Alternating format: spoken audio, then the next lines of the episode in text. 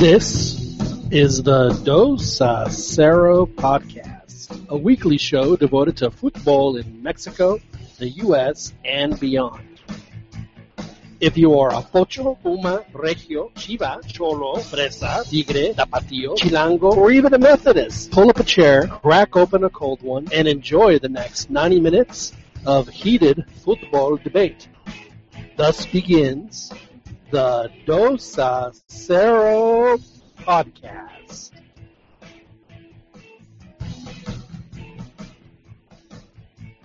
Hello, good evening, and welcome to what was the Dos Cero podcast. Now I think it's more apt to call this particular podcast the Siete Cero podcast.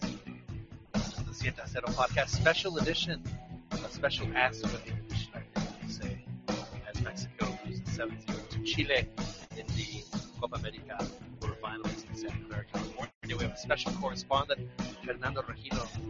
Hopefully, join us. If he hasn't joined us already talk to us about experiencing that y hueso. With us tonight, uh, an expurgated version of the show, but we still have some very talented folks. Joining us up in Philadelphia. Are you back in Philadelphia after your, your week long in Texas, Uh, where you were going to reunions and the like? I, I didn't stay there the entire week, but yes, back. I'm back in Philly, unfortunately. Back in Ronnie De Luna, who is uh, feeling a little cathartic right now with what's happened, but we'll talk about that in a minute. Also joining us, we have in Escondido, California, Daniel Preciado, who joins us after about a month-long absence. It's good to have you back, Daniel. Thank you. Thank you. Good. I guess good to be here. I guess good. Good to be with you guys. Um, wish we were under better circumstances. I guess. Well, it's always uh, good to have you guys on the show here on the Dos a Cero Football Podcast. Uh, obviously, we're going to be talking a little bit about the the 7-0 win that Chile had to advance them into the semifinals, where they'll play Colombia on Wednesday in Chicago. It should be a fantastic match. But of course, we're going to talk about the uh, the team that was on the business end of that 7-0 beatdown, and that of course is Mexico and the implications, uh, both short and long term, that this will have for this uh, particular team, who uh, is not known. It is more known as a very fragile team. Uh, so we'll see how they will react to this, and how the federation will react to if if, if they will do anything at all to shake up the coaching. Uh, with the FMF, any possibility is a very real possibility. But we'll start with Ronnie. Ronnie, uh, we were talking a little off the air. Uh, you and I have been watching this for a long time, and and, and we're we, we're racking our brain to figure out what was the last time we saw a team play this badly and get beat this badly. It's been a while.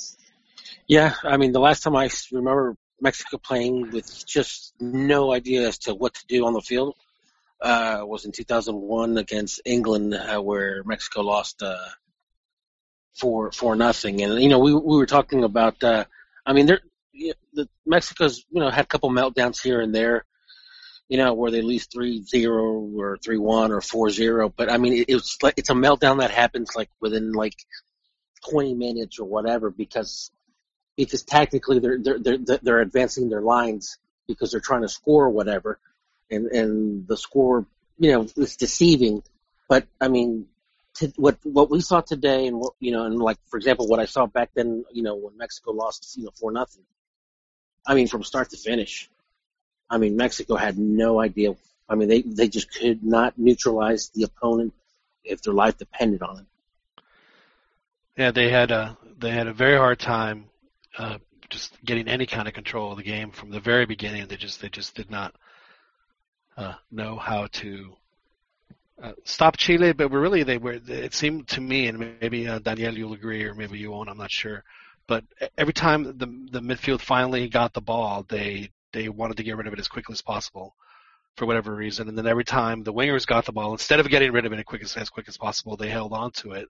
And so it seemed like neither, well, no one played well, but it seemed like early the midfield and the wingers just just could not get into the game at all, and it seemed like it really cost them.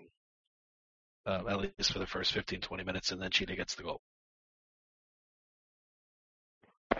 Well, I thought from the from the get go the um,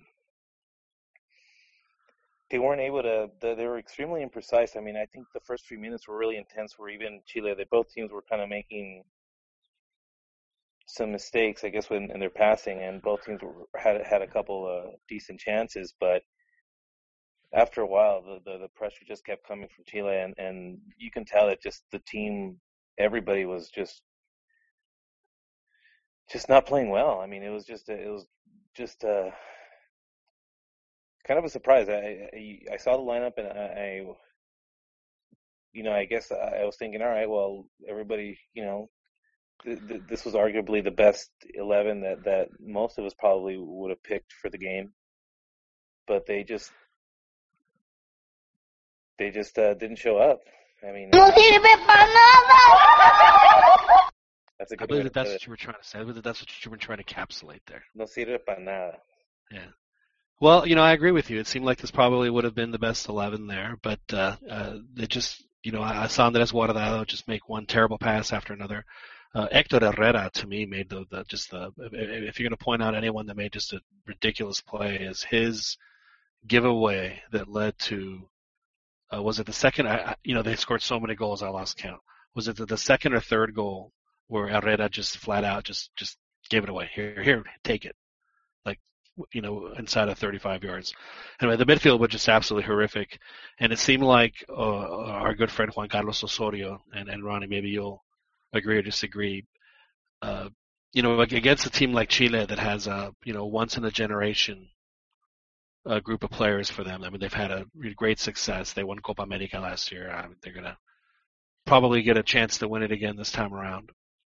And uh, it seems like when you play a, a team like that, you really want to. I'm not saying be like like go into a bunker, but have a more uh, a lineup where it, it made more more sense to to kind of crowd the midfield instead of you know rely on guys that maybe don't have the experience to play against this this kind of team. Uh, I, I think I think the team has the ability to do either or. I think they they have the ability to to to take possession even against a team like Chile, even with you know the generation of players that they have. But but uh, I, I think that, and I think Piojo and even and even you know what's his name uh, Tuca, what you know in the four games, I think they showed that the team is functioning better in the in, in the cat and mouse sense, if you will, where basically they they keep the lines compact, and then and then and then just go out, you know, and not saying long ball, but basically, you know, on the counter attacks, they're they're even they're even countering in in in in in, in team in. I guess they're being more orderly in their lines as to how they attack and go Right. forward. Well, you know, You that's know, one of Tuca's. Uh, uh, sorry, Dan, I'll let you, but that's one of Tuca's favorite sayings. And then remember Garcia Aspe talked about that in, in Tuca's last game as a player, with the one that they beat uh, America with the Tucazo in the, in the in the final. He said the thing that stuck with him most is before the game even started, Tuca gets all the players. I can't remember if he was the captain back uh, that, by then or not. But he gathered all. The, I mean, he was, you know, it was his last game. He gathered all the players around, and he goes, and he goes, whatever happens, he goes, a mantener orden. Orden is the most important. A mantener orden. And and he said that always stuck with him because you know that's just how Tuca is. He just, you know, things are going to happen. Just don't lose your cool and just you know do what you're supposed to do. You know, don't f it up. And You know- Mexico did not do that. no, no, they didn't. And and it's funny because, uh, I, uh, uh, what was it? A couple. I mean, it must, well, actually, it's been a couple of years now. But I remember Pern and I we were chatting about this, about uh, about uh, you know, he was trying to you know he was trying to troll me that uh, that uh, America and Piojo you know that uh, La Volpista, you know, was winning with America and stuff like that because you know he was just trying to troll me, you know. And I you know, you are, you know, by mentioning La Volpe, you are you did enact the La Volpe charm, so I'm sure we'll have Fernando join No. us. No, but yeah, but maybe we can say La Volpe three times, and I'll just show up. That's right. So anyhow, so no, he kept you know he kept saying that you know that you know that you know Herrera's a La Volpista, and and I kept telling Pern, I kept telling Fernando, I said, look, I understand that his that you know that Piojo was you know a disciple, if you will, of sorts of of of, of, of La Volpe, but if you really think, if you really you know sit down and analyze what Piojo was doing with America, he was not doing what La Volpe, you know, was, you know, what he does of, you know, starting the, the, the, the, attack from the back and always going forward and, and, and trying to do the tiki taka stuff. No, he was being practical. He was, you know, doing the cat and mouse routine and he did it, you know, wonderfully with America. I mean, they were deadly in counterattacking. You know, You know, and counterattacking is. Uh, I mean, I watched Italy. I think uh, Albert and I were talking about this earlier in the week. I mean, if if you're a good counterattacking team, I mean, you it just. You know, of course, Italy I've always thought were the best in the world, but it just it just it makes it makes you that much more dangerous. And Mexico could be a great counterattacking team with the players they have, and I just I don't understand why they don't let that happen more. And it, it's something that uh, I mean, even in this tournament, they're on the counterattack, and then like the guy just stops running and he stops. And they go, "Let me pass it back to the midfield. Here you go. Let's let's build from the back." It, it- is. So- It is. It, I mean, and it's valid. I mean, I, I think I've come to terms that even though, you know, in ideal situations, I, I prefer the tiki taka. I mean, I love the whole, you know, free flowing possession stuff like that. But I mean, I've come to terms that you know maybe it's not in Mexico's best interest to do that because I've seen time and time and time again where Mexico, you know, just dominates a, a game for them to, you know, to lose on some rinky dink, you know, goal because, you know, the, the defense gets beat on, on, on a lob pass. And, you know, those fluke goals from like the U.S. or, you know, teams from CONCACAF, you know, they, they do that time and time again. So, I mean, I, I've come to terms that, you know what? I, it's not like, I mean, I don't want the team to be defensive and, you know, and I don't want them to bunker like, you know, like, you know, the, like, you know, the U.S. or whatever, where they play, you know, American Catenaccio, but I, I, I think I think that Piojo was onto Knew when to something. play what. Yeah, exactly. You know, I think they were onto something. And and honestly, one of the things that really pisses me off about Osorio was that, and and, and Harley said it best in, in one of the chats, is that he came in to to fix something that wasn't broken. And I, you know, in, in the in the term that, and I thought it was funny. It's like, man, he look, he goes, he goes, man, Osorio's trying to get cute with the team, you know. You know, he was trying to be facetious, but I, I just thought that you know Harley was you know spot on. Is that Osorio? It's like I think he just came in there to fix something that was not broken. I mean, there's other there's other you know areas the team can improve on, and I and I agree. But I I just I You can say it, Ronnie. You never liked the guy. You just never liked the guy. No, I- okay. I- I didn't- There's nothing I wrong with that. I I didn't li- I, I don't like him, and, and and the tweets that Carlos Albert are saying, you know, you know that he's you know, he's tweeting out about the Osorio, uh, you know that he basically lives in La La Land, and it's all theory with this guy and his little book and stuff like that. It's like, all right, enough of the bullshit. Okay, okay, I, you can read. You can, you know, you obviously read a lot about tactics, but you know, there's a difference between reading tactics and actually knowing what the hell you're doing. And I- and I think, I mean, it, it I know it's easy for me to talk shit about Osorio, especially under you know the circumstances where you know the team gets you know their ass handed to them seven nothing. But I've been saying this for a long, for a while. There's been tactical deficiencies with his all his screwing around of the rotations and player selections and stuff like that. That this doesn't come as a surprise to me. Dan, does it come as a surprise to you? Oh yeah, 7-0 absolutely comes as a surprise. Um, I think the number gets to be irrelevant once you once you've gotten four. I think I think uh, at that point you know, it's just you know I think credit to Chile they they kept they kept um, trying. You know I think um, other teams kind of just kind of stop uh, or just ease up, and they they just kept coming, and you know, good on them. But uh, so you guys think um, Osorio deserves to be fired for this? Obviously, wrong. Uh, honestly, yeah, I, I don't think he should be fired. I think that he should just resign. I don't necessarily think that he deserves to be fired. It wouldn't surprise me if he did. If he did get fired, they probably won't fire him.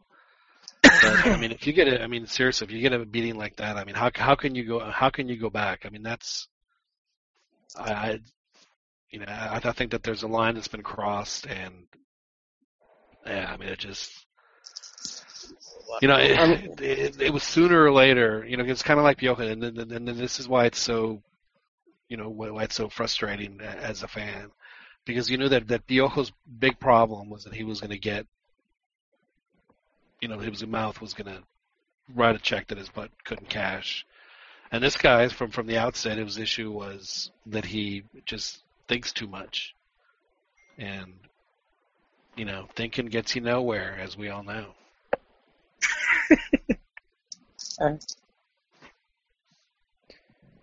So, I don't know. So, Dan, Dan, you wouldn't fire him after this? Because I, I, I might. I would. Uh, I would. I would certainly consider it. Well, well, I would here- sleep on it. here's one thing though to, to consider. You know, Dan, it's either right now we're in the in the uh, qualifiers where we're pretty much, you know, we're pretty much what I think we have two games left. Two game two games left in, in the, to, to qualify for the for the hex. Before the yeah, they've already qualified, but yeah. They've, they, no, that they already qualified to the hex. Oh yeah, they qualified when they beat Canada because they have 12 points. Yeah, so they're they've, they're yeah, they're fine. Okay, all right. Well, if, if, if that's the if that's the case, if that's the case, then yes, I would get rid of Osorio because okay, you you would have time, you would have a little bit of time for for the uh, for the new coach to basically uh, go into the hex with a couple games. I think that above all else is going to be the determining factor is who's actually available that that's going to be acceptable. I've I think I've said it already, and I'll say it again. There's only there's one guy who So it doesn't would matter take it in a heartbeat. up. Huh? So it doesn't matter that he's been stinking it up in Tijuana. So Piojo is the only person on this planet that covets that job. Let him have it. Should never gotten. They should have. You know, I never thought they should have gotten rid of him in the first place. He should have just kept his mouth shut about politics because then the because the press got all sanctimonious. Right. and they just they were trying to find shit on this guy. You know, they were trying to find, you know, they were trying, they were t- trying to take pictures of him with these girls. I think in what Lausanne in, in, in L.A. drinking, you know, drinking after hours. I mean, they were just Ronnie, you know these press guys. I've always thought that they thought that Piojo didn't deserve where he was because he wasn't quote unquote educated. And I think that, that there was a lot of like the press would talk, you know, but but he was really accessible. Yeah. So, but the like you said, the, the minute the minute you know, just like it, it's it's incredible. Just with whatever wherever the weak man, the, wherever the weakness is, this press sniffs it out, and the minute it happens, man, they just. I mean, it's gonna be it's gonna be brutal. These next few weeks are gonna be just brutal. They're, they're be worse than, and this is worse than anything Chepo ever did. it, it, it's just there's no turning back. There, there really, there really is no turning back with Osorio. I mean, even even if I think the press are just always going to have this seven nothing in their mind, and to whatever tournament they go into, going into the Confederations Cup, going into Rio, or whatever. I think the press is just. I, I don't think they're going to trust Osorio. Dude, Brazil still gonna- hasn't recovered from their seven-one. And you're right. You're right. You're absolutely right. This is, the, the, this is why I mean, you know, th th this game. Now, granted, it wasn't as, but this this game is very similar to what happened to Mexico when they lost 1-0 to the states uh, right after the Olympics in 2012. It just it's it, it, it sent them into a slump. And Me- remember, Mexico's a very very fragile team. It's it's an it's unfortunate that we have to say it, but it's it's it's the star it's a stark reality. They just the, the Um, littlest things I sets them off into a terrible the- downward spiral. I think Guardado's proving to be a pretty pretty poor uh, captain. He did not have a good tournament at all. In fact, he had a terrible. This is probably the worst he's played with an. I mean, he's been terrific with the national team for many years. This is easily the worst he's ever played for the. I mean, there's no question. And he was terrible tonight. I mean, terrible tonight. But I think it, it should be like reiterated though. I mean, he was terrible this entire tournament. No, the whole and tournament, absolutely. Him and Moreno are, are, are really, and even Layun. I mean, the the, the guys, arguably the some of the best guys that you count on to to be reliable and be difference makers, all had really really poor tournaments. I mean,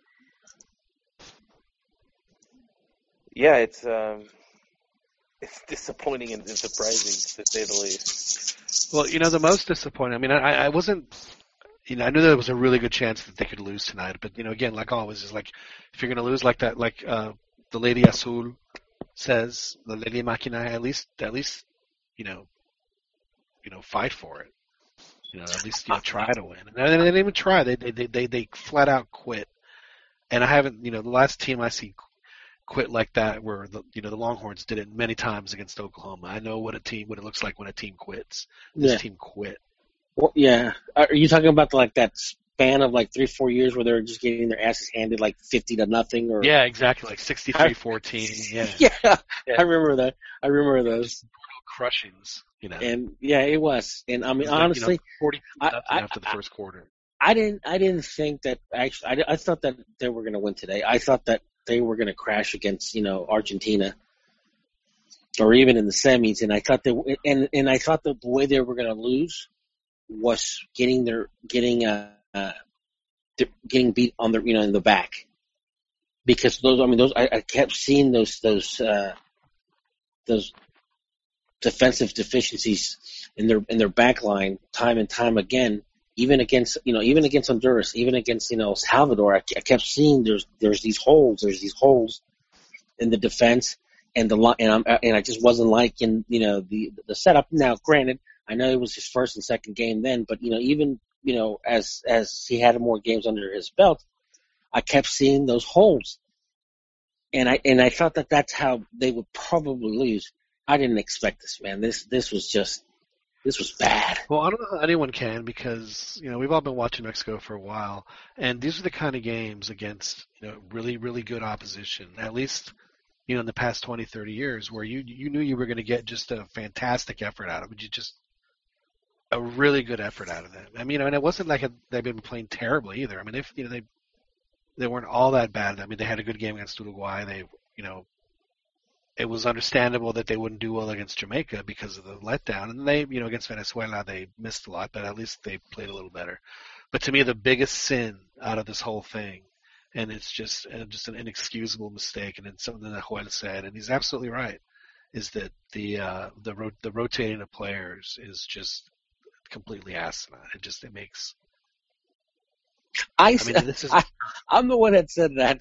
well, whoever it was. I thought, well, well I, it was why I- absolutely ridiculous. I, I, I said that. In fact, I even said it in, in one of our chats was that that I pointed out to to uh, because uh, what's his name Piojo even it said it in one of the uh, telecasts on Univision was saying that Osorio was rotating the players too much to the point where the players were getting confused in their markings, and and I thought that that was a very fair and and and, and, and accurate observation because you know, you know, there were. I, think I think when Piojo said it, if I'm not mistaken, I, I believe he had he had changed to Te- Tecatito and he had changed uh, Layun.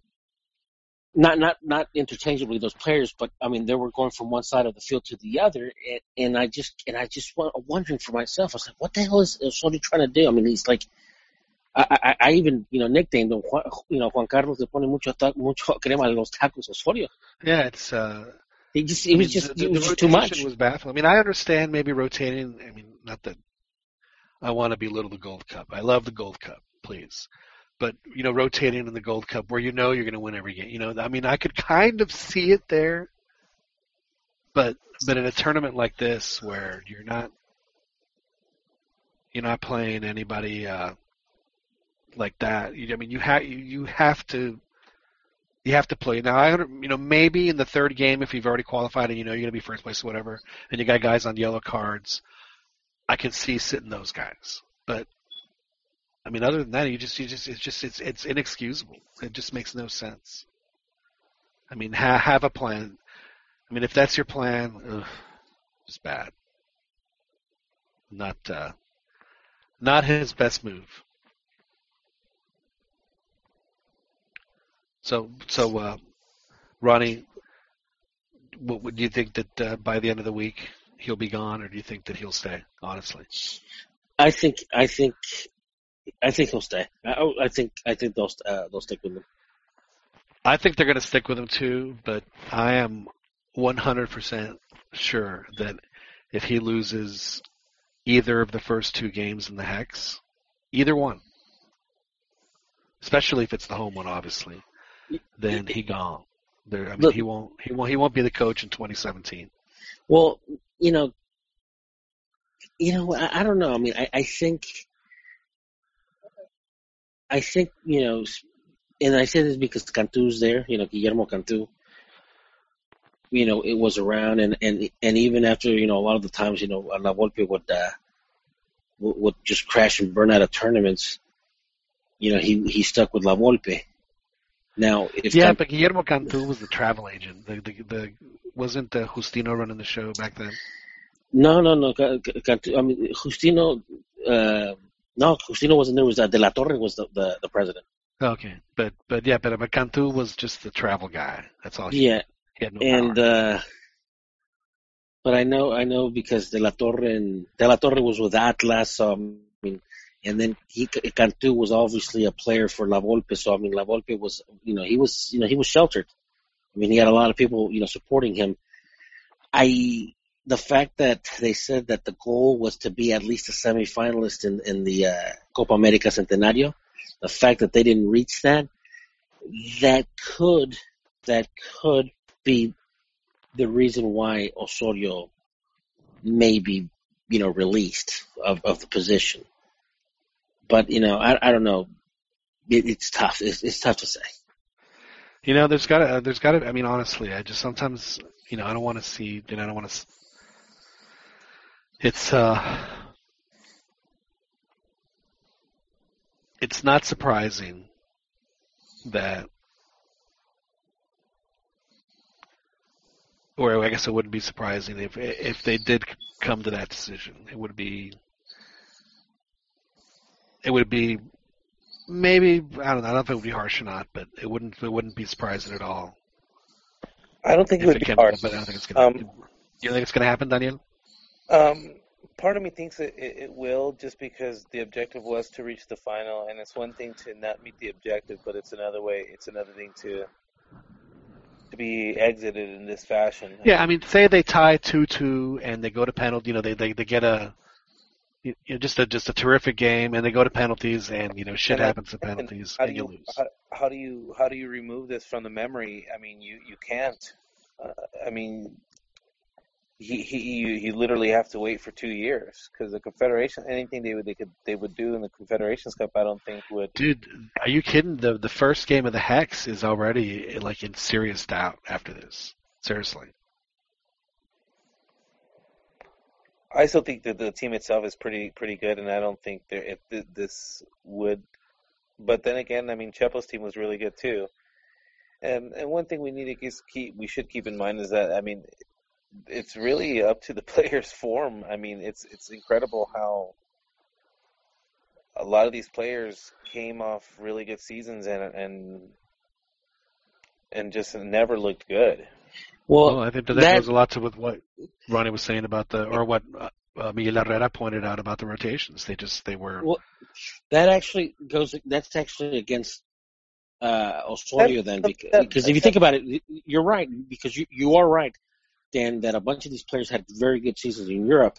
So logic would tell you it's not the players, because I mean they they've been they they Yeah, played and they they nothing- excelled in Europe. But this, this something similar happened at the where, I mean, s- some players didn't have some some players really had poor um poor tournaments. Uh, uh, Herrera especially. I mean, he he has struggled. He he he took him probably a quarter of the season to, to just to get back to his his form. I mean, I I think it's Yeah, but let, also let's remember that I- it's not as if they this is like the third Uh, game. Go ahead, Danny. I'm sorry. I just I I have trouble I have trouble believing that it's all just on the rotating of players.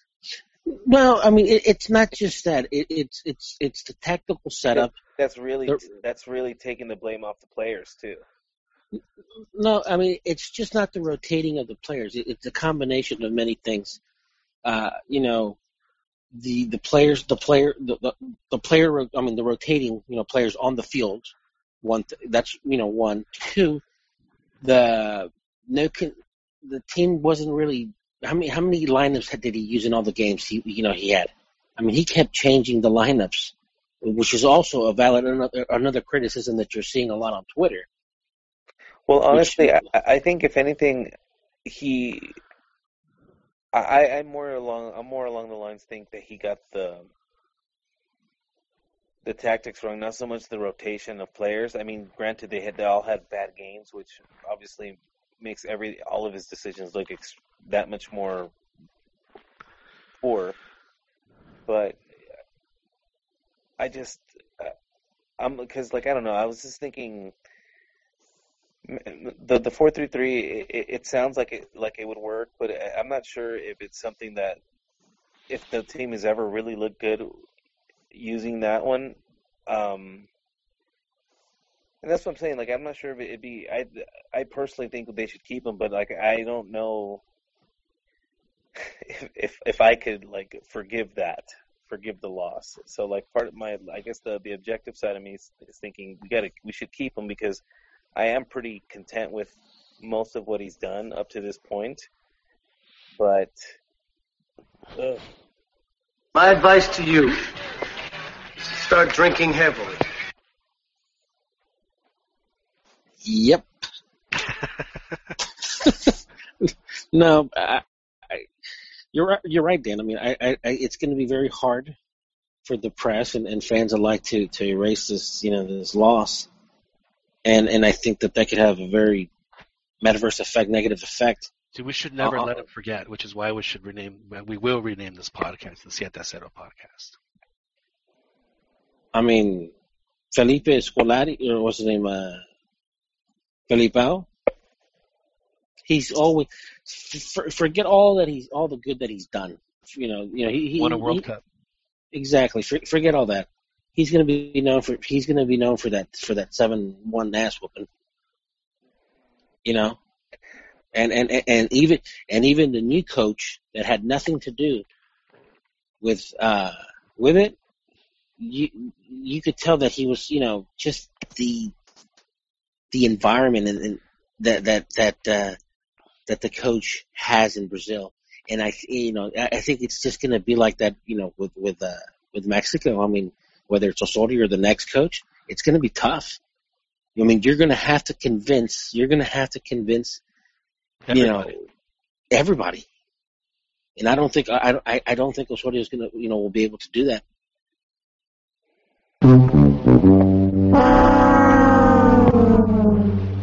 You know, and, and, the, and, and here's the thing about it. You know, you know, we're talking about Brazil. Dunga, which believe it or not, in his first, you know, his first run with the national team, he actually did fairly well. He won what Confederation Cups. He won, you know, Copas Americas. Basically, every tournament that they went into, they won. And they crashed and burned, I think, in the semis or uh, what in the World Cup. What's that? The quarterfinals. in the, in the quarterfinals at what uh, I think what against Holland, you know, Yeah. the Netherlands. Yeah, and and and the, but the criticism the criticism that you know Dunga had was not that he wasn't winning. The criticism is that he's playing too much like like the Europeans. He's playing too, you know, he's not playing the way the Brazilian you know teams in the past have played. Which to to to me, not a very valid reason to to to, to attack the guy, especially when he was winning. See, that's the thing is that as long as you're winning, you know, you can get away with stuff. But when you're not, I mean, But and if but you're and if you're marginal at best when you're not, that's but uh, you know, yeah, but I mean, you know, all his all his critics came out, you know, after Brazil had lost to the Netherlands, you know. But even but what I'm saying is that he he he he was shutting them up because he was winning. But you know now, you know, the second time around, part of that seven ass whooping, dude. People don't forget that. yeah. seven- Dunga, seven- wasn't part of that. I know, but I'm just saying that it, it it's still whether it's it's still that like that negativity still sticks. You know, it, Oh, it there's no clings on. It's like it's like the worst fart in the world that, that you know it's been in the room for two days. It will not go away. that's what it is, and that's what Mexico's going to have to deal with for the next couple of years. I mean, it's, it's going to be this dark cloud that hangs over them, and it's going to see how, you know, están quemados. And I, and I think back to the the, the team that lost the uh, the chance to go to the Olympics in 2008. I mean, there are some guys on that This- team that had this- showed a ton of promise that act- disappeared Um, after that. this game gets to be added to the to the dos a cero. That's so. That's what I'm saying. This is the, the now the Siete Cero podcast. Yeah, Now, de ahora en adelante.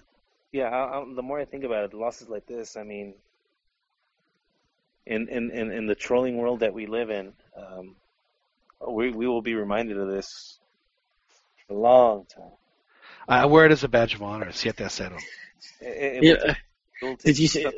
Did, did you see like the, the memes, like you know, the, the the Mexican national team, the shirt with like Seven Up, That's hilarious. the logo.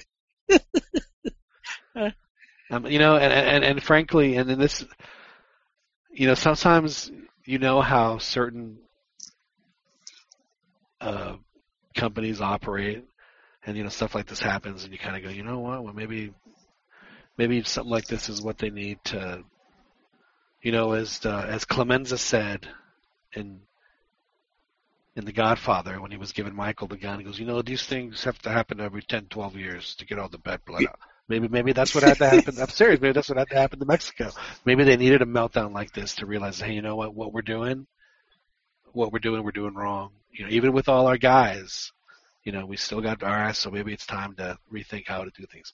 Would they ever have the the, the gumption to think like that? it's funny you say that because you know in 2000 what 2000 2001 Mexico Mexico basically at all levels was just crashing and burning like none of the youth teams went to to, to any youth you know cups like you know the 17 the 20 the 23rd like they didn't advance they didn't go to Athens uh, they didn't go to Trinidad and Tobago. I forget where the other one was at. I think the, the under 20 was in the Emirates or whatever but none none of the teams qualified, and in that base and, and then obviously you know uh, the Confederations Cup in 2001, and then Ojitos Meza losing the the, the Aztecazo and stuff like that, and that kind of that sort of just windfall had to uh it, it basically sparked uh, I guess the F, the, the Mexican Federation lit a fire, and they, that's when they started investing in the youth. Uh, Did, did they actually light a fire? Did they make something disappear that you're Well, aware of? it, it, it is. I mean, because I mean, they were. It was just. It was just a really bad environment in, in the Mexican Federation, where you know nothing they did. Was, you know, they couldn't do anything right, and and then you know all that crap happened, and then like, all right, we just gotta we just gotta go back to square one and start working, and they did. And next thing you know, in 2005, boom, the uh the under you know the under 17, and then you know the the youth teams are started started doing well. So you're you're right. I mean, sometimes like you know what Clemenza said, every you know 10, 12 years, you know something like this has to happen to to basically wake people up and say, okay, hey. Now, know, let me ask you a question, we- honest we- both of you, honestly. When they announced the Memo Yeah. Cantu as the, as the new guy, did you go, oh, God, you got to be kidding me? Or do you, go, oh, wow, Memo Cantu, great. Honestly. he he I think he just knows the ins about uh, of the Mexican Football Federation that I think you know See, he, he to me is, is, is, is, is he reminds me of, because he was actually on the national team. Whenever I was on the national team, I was like, you got to be kidding me. Although he did score against the U.S. But he and Luis Miguel Salvador to me were guys that were. It was so obvious that they were like the. No, maybe not a son, but but like Chato Leaño. I mean, it just they just they just remind me of him. It's the guys that had no business, you know, being on a soccer field, much less on a national team. They just they just weren't very good. They weren't good players, and uh, I just I, I just, he just seems like he's he's he's nothing more than just a uh, a cuate, just a cuatazo, just just a guy who Someone that has your back. no somebody that that just is connected, and that's the only reason that he got the gig. You know, instead of you know maybe we should like you know someone like uh, Peláez. yeah yeah back exactly he'd be perfect. He was perfect. He he did it really well. He he does it really well with the other the other half of the of the equation. The other Yeah. cost center. Yeah. Uh, so, I I think. Uh, I mean, at this point, I, I don't. I mean, I don't. I don't know what all. and uh, Santiago Baños. I mean, shouldn't that be a, be a position for like a Lapuente, like a like a like a? I mean, it seems like all Santiago Baños does is goes and picks uh, people up at the airport after they've been after the guy's been fired. yeah, Santiago uh, bathrooms. Uh, you know what? I, I, think. I mean, the fact that they're ex players and that they're executives, I think you know, they're. I, I, I'm not. I'm not. I mean, they're not obviously as, you know, what's his name, like Peláez. Uh, but I, I- don't know. At this point, I think I think the Mexican Federation is going to have to really reconsider a lot of things. They're going to have to reconsider the the new ruling of the 10 10 8 uh, especially after seven ass you know seven nothing ass whooping well, see, here's here's the problem, Ronnie, and I agree with you. But in in the FMF's mind, there's nothing wrong with the national team because look how much money we're making. And it's always going to be like that. They're going to they're to put the the cash over Well, product. and like I product's going to sell regardless. when when the thing passed the 10 8 I remember I think I tweeted you know the FMF better not you know they better not bitch and cry when they find themselves out of a major tournament be it the Confederations Cup be it you know the World Cup because and because they're not going to have a, a, a players to you know to you know to, to go from to choose from. You know, I don't I don't know, and it, and I think I also think one of the reasons uh, that things may not go in Osorio's favor is if you if you look at his entire his entire what do you call it the coaching uh, staff they're they're all Colombians and I'm not and I'm not saying that in a bad way. I'm saying that that I think they're just too Could, Eurocentric. could you could you say anything worse, honestly, Dan? What's what's that? You might as well have whispered it. They're all Colombians. No, no, no, no. What what I'm saying is, what you know, what I'm saying, and and and where I'm trying to go with is that we need to we need to find a base a, a base a team, you know, and, and normally and we've talked about this, like you know, where Germany. But, but we have basically- what's? I, I, Oh, well, I oh, I mean like a, like a base like a, of a of a of a club team. Exactly. You know how Yeah, you know how you know how Piojo was using his teams was using America and to an ex, to a certain extent Leon, but he was basically using America, play you know teams that you know that, that were that were playing together Right. and they understood each other, and and I think it's going to be tougher to find, you know, especially with a 10-8. Well, and on And- top of and- that, and- you're asking these guys to, you know, change. You know, they have instead of, I mean, honestly, on a, on a soccer on a soccer field, how many responsibilities do you really have to have? Like maybe two, maybe three, right? I mean, think of how many responsibilities Osorio's been telling these guys, and then make and then switching positions where they might have a different set of responsibilities. I'm not saying that he's confusing the guys, but you know, for Miguel Layun on one of those goals to stop running and just let the ball bounce instead of like just kicking it the fuck out of there. Pardon my French. I mean, what was that? Beats me, man. Like I like I Yeah, said, I, I I, I, play like saw that- I saw too many things today that I just did not understand. When I see it play like that, it makes me wonder. You know, is there, is there a reason why we're seeing him get their ass kicked like this? Because, I mean, he flat out stopped short on a ball that he could have just kicked out. It did occur to me. Hey, but but by the way, um, The um, are, the, are are the guys trying to get in like Pern and, and, and Christian? I don't know, are they? Let's say, yo, hold on. He's like, tech, you know, like, hey, we alive. And then Christian's also like, hey guys.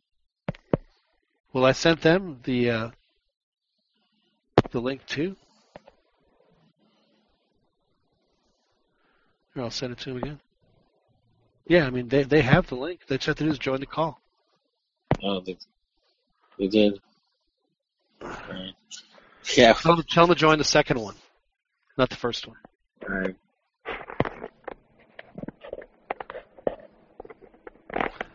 but John, Yes.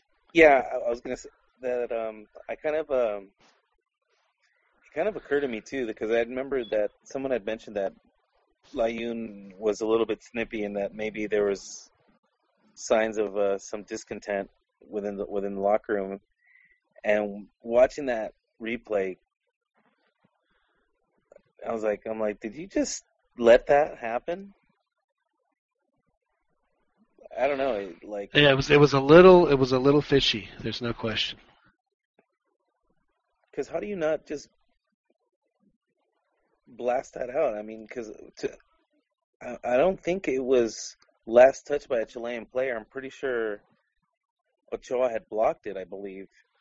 Yeah, I mean he just he just let So it. I mean he he, he corner. literally stopped and, and So let the ball it, go by. it was going to be a corner kick anyway. So I mean, make sure it gets out.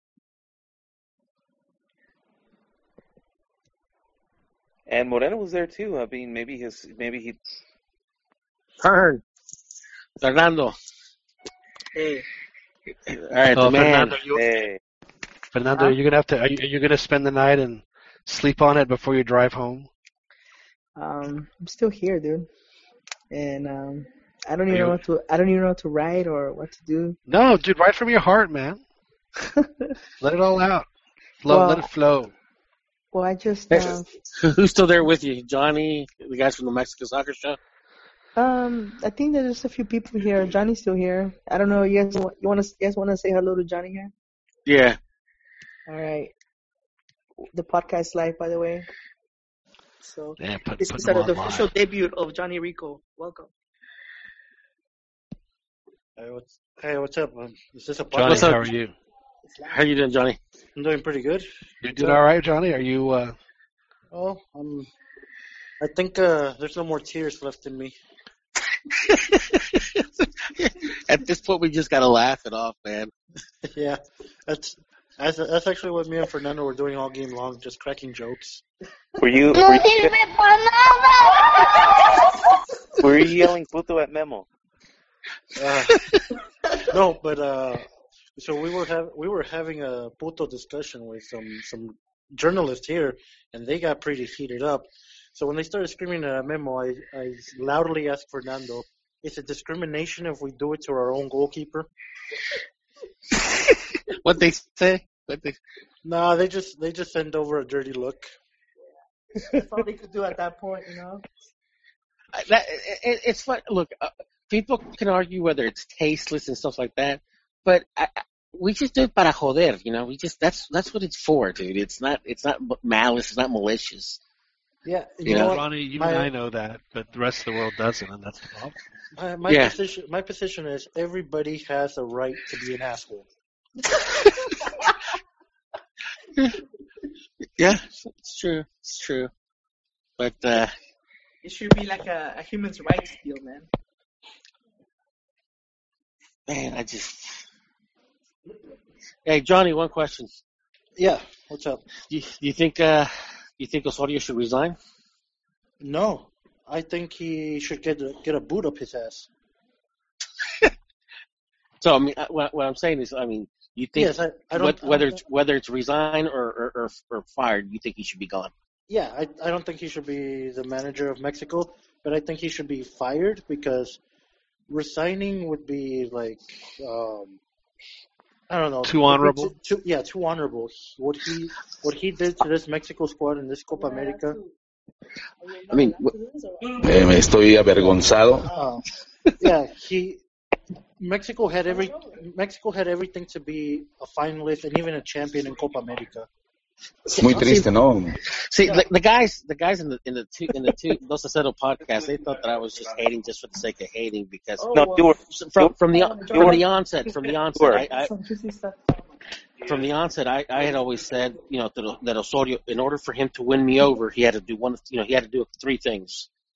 He he, he had he had to win in Honduras. I'm pretty sure that He you had had to. to. win- No, no. I said I said he had to win in Honduras. He had to win the Copa America because basically we're playing it at home. And win the World Cup too, right? No, and he had to win in Columbus for him to win me over. Aw, I'm sure Osorio shed a tear right now. Well, and you know what? I and it's not even about the res, the actual results. You know, he just has not shown that he knows what he's doing with Mexico. He keeps changing every every single game. He changes something, and Yeah. you know, he he just seems lost. He does not seem like he's the ideal man for the job. No, I agree. I agree. All right, just so you guys know, I we just had uh, Baños uh, darle el espaldarazo to uh, Osorio. He said there's no plan B. There's no talk about uh, getting rid of I'll him. bet. As a matter of fact, he even rephrased this as an accident in football. He um, that was his ex- how that was his translated words. yeah, yeah. He uh, he says that th- that stuff happens. It happened with Brazil. So Yeah, and, and this is they've something- they've come such a long way from their ass beating. They've they've been able to put it behind them. you know, they've just you know lost in the quarterfinals in a tournament that they But they didn't. But they didn't. win or make the finals. Coach after the after the after that loss. Hey, so- hey Johnny. Yeah.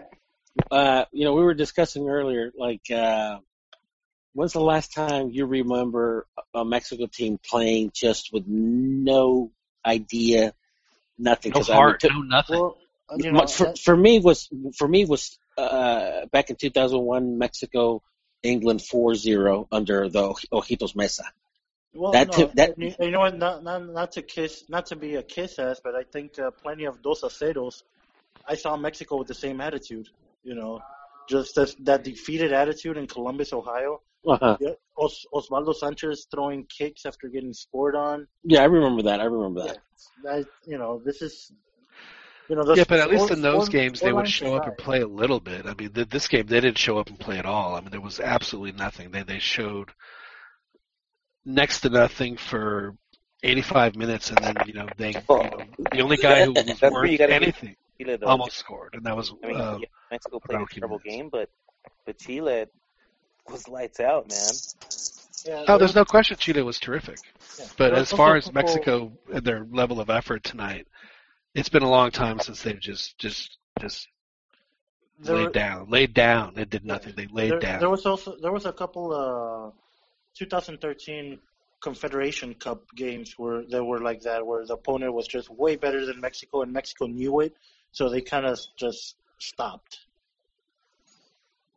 Yeah. No, I re- yeah, I remember Chepo. Chepo was just was just playing very timid. You know Yeah. that he had the team playing very timid. I I remember those. You know, Hey, but but- uh, yo, I, I need to give a, I didn't mean to interrupt, but I need to give out a shout out to uh, most of the players uh, at the pre, at mix zone. Almost every single one stopped to say, "I'm sorry, we messed up, and uh, we apologize to the fans that spent two hundred dollars on their tickets." Um, so yeah, mo- mostly all of them had the same tune. They all said they support the coach. yeah, they, were they You know, reading it off a piece of paper? I'm sorry. almost. You know, the only one that, that looked like he, the only one that looked like really nervous was Diego Reyes. He kept looking at his jersey because he had it in a, it turned into a little ball in his hands, and he just kept looking down as he was Yeah. talking. Did it? Was it like? Was it Looks like, like he was getting shredded caught. piece of paper when he was done because he was so nervous and just squeezing it so Herm, tight? Did you think it was sincere? The most of the players' reaction, like, was it true remorse from them, or They, they, I well, they, I, I think I haven't seen Rafa Marquez, even though he didn't play. I haven't seen him look just so depressed. He really looked really down, even though he, you can even tell that his daughter was born yet, or Where's son. dude, dude, Whatever this was was gonna be his last hurrah, dude. Yeah, this exactly. This was his tournament. This was his last chance to lift a trophy, a, a, a, decent one. Yeah, And and, it's gone. It should, it should have had. This, that's the sad thing is that it. They should have at least had the chance. Well, they had. They had the team and the talent to do it. we, we we say that about Rafa Marquez now, but let's let's all think in one year's time. It's 2017. It's Confederations Cup, and we still don't have a natural born leader like Rafa Marquez, and also you're still gonna call him anyways. I think So you so. say we get to do it one more time with Rafa. Yes. Well, not Ra- only Rafa, that, Rafa's last hurrah is, you know, it's always his last hurrah, and I think it's going to continue to be. when the fat lady sings. Rafa So- Marquez, though, the team looks better when they actually play with him. So as slow as as and old as he is, the team he still keeps the team um, functioning a whole lot better than than they do without him. Well, hopefully Osorio figures something out. At least the goalkeeping position. Jesus Christ, no goalkeeper won two games back to back. Yeah. Is that not normal? Is that not? Is that wrong? Did- Should we? Should we not do that? Yeah. Is I- that not the protocol here? The goalkeeping position is it has to be the most most stable position for a good team, and when you start off so unstable in that position, you know nothing can really go well for you. I, I I I have to agree with that because believe it or not, during the during the uh, La Volpe era, I actually criticized La Volpe for that because he, you know, he he made a comment that I, at the time I didn't really, I didn't didn't re- not, did not appreciate when he said that, you know, that uh, He that figured he- was the main no, guy, right? yeah, that, yeah, he, he he kept going with Oswaldo and he said that you know there- I I don't want any competition in the goalkeeping uh, position, and I always thought it was like, what the hell? I mean, you need competition, and and honestly, I understand in retrospect why La Volpe did what he did in, with the goalkeeping position because you know he he he needed to build he needed to build his the team from from uh, from the back because you know he would play from the back, and and I and I think you know going to to Johnny's point is that I mean you you do need that that that the goalkeeper. I mean everything starts with the goalkeeper. Ochoa Yeah, was asked that question. If you know if he you know, what what he thought about the rotation or did it affect his play, he says no. He actually says he he, he was ready to play at any time.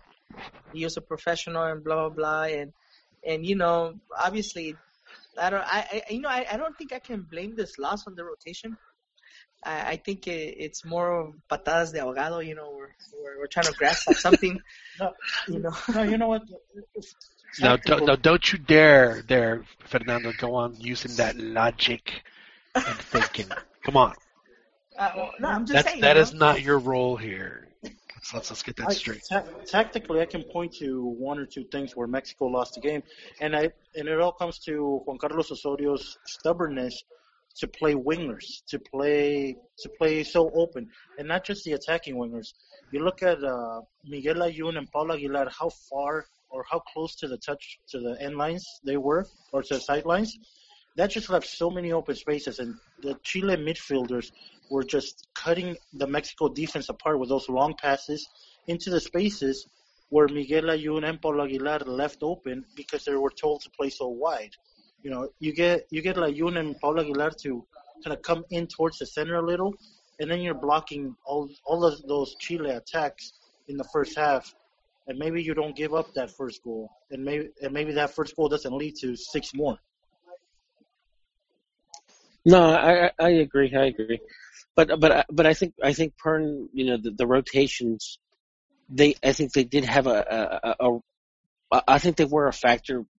All right, how many goals did the rotation cost? No, okay? no, no, no. What I'm saying, what I'm saying is like for in one of the, in one in one of the telecasts, in one of the telecasts, you know, and, you know, Piojo Piojo Herrera made a comment, and I thought it was a very fair observation that uh, that he's got that he, no that he had the players rotating too too too much to the point where they were getting confused and they were getting in each other's way. Well, And- he's, and, uh, he's he's like that. He's there's no way he can make that fair assessment because he is the total opposite of Osorio's style. He has a set a, a set uh um what do you I call think I think what what what and- and Herrera was changes. saying is that they didn't know when to switch off with each other because they're not used to playing with each other or playing It, the it's it, position. It's like playing a zone defense, and both Exa- guys either going to the same ex- spot or ignoring a spot. 'cause Ex- they don't know exactly. who, who needs to do it. Exactly. Um, to use that analogy is that it's like it was getting to the point where you're rotating, and they're and uh, and that, you know, John and I we were talking about this before you guys got you know got on the podcast. But I mean, it, it's not just the rotating of the players, and I, and there's I mean, if you read Twitter, the Twitter, a lot of the Twitter right now, I mean, there's you're hearing a hundred reasons why, and but I personally, I think personally, I think. Uh, that he didn't have a you know with all the player selection you know just you know just experimenting too much with the player selection also the you know the rotating of the players uh and i just you know i, I just I, I i didn't see any stability with with the team i mean I, I didn't see any future going forward with this team you know with you know with what what Osorio was trying to do Yeah, well, whatever he was trying to do, it uh, Yeah. it Um, didn't work. I, I mentioned it on my podcast show, the Mexican Soccer Show, how Osorio thought of himself as a mad scientist trying to revolutionize Mexican soccer with all these experiments. And uh, he was either going to be a complete genius at the end of it or he was going to blow up the lab. And right now, I have an article coming out called The Mad Scientist Blows Up the Lab. Well, that's good. That's good, Johnny, because I kept saying that too. But my guys thought that I was just hating just for the sake of hating. You know, Actually, like I think you still are, dude. Because No, no, no, it's just you guys. the Very rotation much cost the game. No, you guys kept. No, you it didn't guys cost kept. the game, it cost the tournament. Yeah. You, I, I- I kept I telling you. I you kept deserve telling you guys. I said this guy is not the genius. This guy is not. You're, the- you're I don't think brainy- anybody ever thought he was a genius. You're happy they you're happy they lost, Ronnie. Oh God. You've been laughing since we got on. Most of us are like mourning a loss here, and you're you're not just you're just so happy that you're right. Eh, me estoy avergonzado. I don't even think you really are. I mean, this this this result. I mean, this was bad, but I mean, Is it? Is it the I told you so that I'm just more happy that I get to say I told you so? but I don't really think it's a you, you really can. It was a game at the end of Hijo de la chingada, no mames, güey. Because here's the thing, guys. Like, I, I can understand that we're going to harp on the, the rotating of players, but realistically, though, is this? Because I know, and Piojo too. Like, he's on he's on the telecast, you know, and he's with his snarky remarks, kind of like saying, "No, well, it's this and it's that." His team played like absolute shit during the Gold Cup. But one. I mean, and it's one of the reasons that that it kind that he ended up blowing up because of the constant harassing that they were doing that they were do, uh, throwing his way. You know, his team played poorly for several for the entire tournament, I, and, and and that team had continuity. So Well, not here, here's the thing. I think things went south. capable of of performing crappy on any given. I mean, the, it's it's on these players. Look, I, with Piojo, things started to go south for Piojo the moment he started tweeting about politics. That's when the press jumped on him. Once the press, ju- regardless of once once the press jumps Yeah. on you, it's hard for you to do your job. Ronnie, Yeah. point is, the the fact of the matter is not only playing that, like shit, things- that, that Things went ugly for Piojo when he took a reserve team to Copa America, and bad results piled on the political tweets.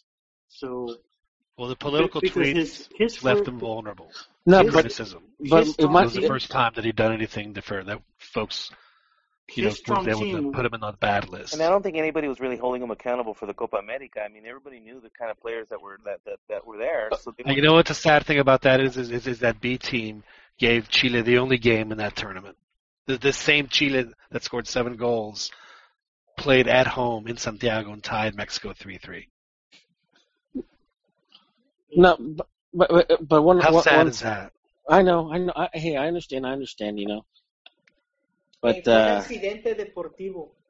No mames. That was, that was, wait, That's, don't that's make, he- don't make me break up my bad cop to, uh, Fernando. Don't make me do it. I'll do it. Don't no, threaten uh, me. That's exactly what Santiago Baños said. No le voy a discutir con usted. ¡Cállese, carajo! Y usted no me va a decir qué carajo tengo que hacer. Ah, Jesus. hey, hey, Well, I'm hey, glad Fern- one of us is happy F- today. Fernando, Fernando, one one question. Uh, what, the U, dispara, güey. the U.S. press were they just loving it in there? How could they not? Dude, Were they the cheering the goals? The, the guy was like, "Oh, thank God, the ch- the the puto chan's gonna be gone now." oh yes, and he was just slobbering his face. He was licking his chops. Yeah, trust me, man. They they they were enjoying it. Did you guys see that tweet from um, U.S. Soccer? Yeah. I'm sure the Puto chant was the last thing on everybody's mind. I mean, as far Yeah, as here, it here getting- was the here was the it seemed like the only thing on their mind. Well, keep in mind you're in San Francisco. Yeah, we're still here at the press box. Oh, Yeah. San Francisco. Yeah. yeah. You know what? Um, You know that explains it. That guy lives here. Oh. that's why he's so butthurt. Yeah. Guys, let's uh, calm down on that, please. yeah. I didn't. Oh, wow. I'm telling you, that was going to be an issue in San Francisco. Of all fucking cities in, in the United States, the puto was going to be an issue in San Fran. Well, it, it's definitely. I mean, I, I just don't think like I mean they were gonna do it regardless, but I don't think like it. I think it's kind of foolish to think that it's now it's gonna go away as a result of this of this match. I mean, I don't think. I don't think it's gonna have an effect still. Well, I think it makes people it look off- pretty. Uh, If we're gonna brush, if we're gonna take Santiago Baños' lead and say this is un accidente deportivo, that means this is not gonna happen again. So so you're saying this is a one-off, Fernando? That this was uh, those are not those are not this, my this words. was your wife coming home saying I was drunk. I I didn't know the guy.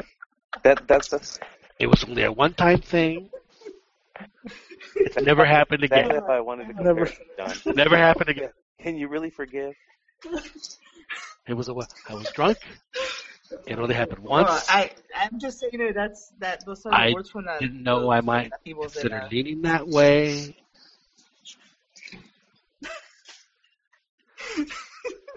There's there's a very old school R and B song that's from title I don't want to know. It's also a Fleetwood Mac song.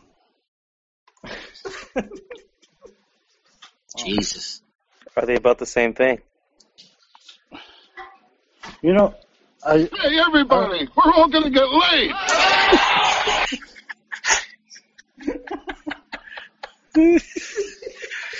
was Jesus. was that from the Ladybugs? No, that was Uh, from uh, Caddyshack. The Ladybugs. Ladybugs. Come on, man. Uh, I sort of have soccer in my mind. Ay, ay, ay.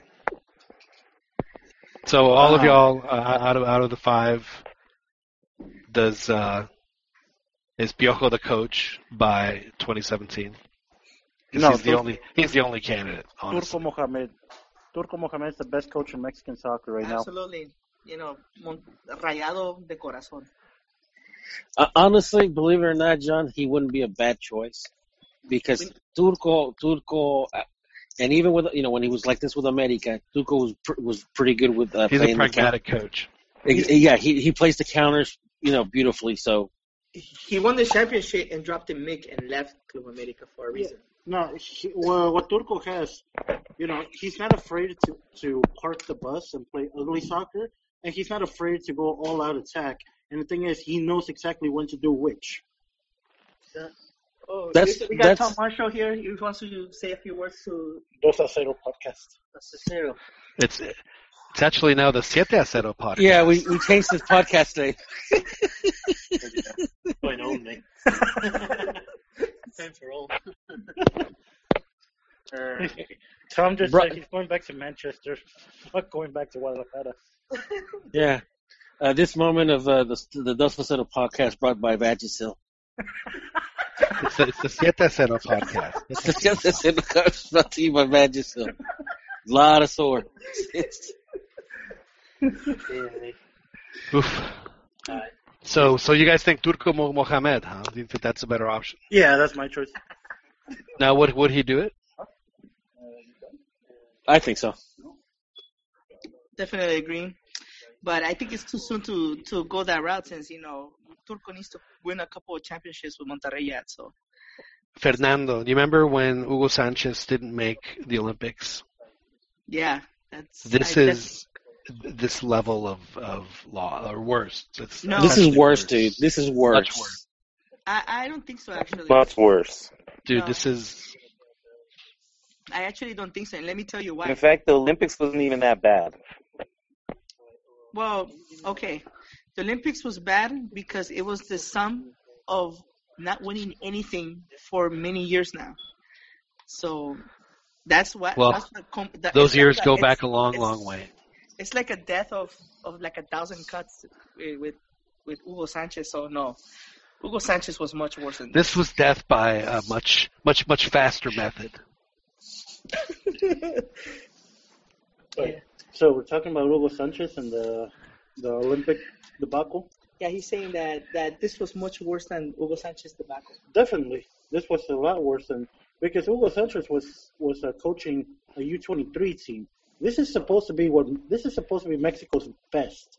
This is to, supposed to be the A squad, the the players that are most informed in Europe. Chicharito scoring a bunch of goals, the FC Porto trio in the best form of their careers, Guardado and Moreno championship at PSV. This is supposed to be what the best Mexican soccer has to offer. And, and, And we and just haven't Johnny. J- J- hey Johnny, what, what, one thing, and this is one thing that I that, that I argue with my guys here, you know, the guys here.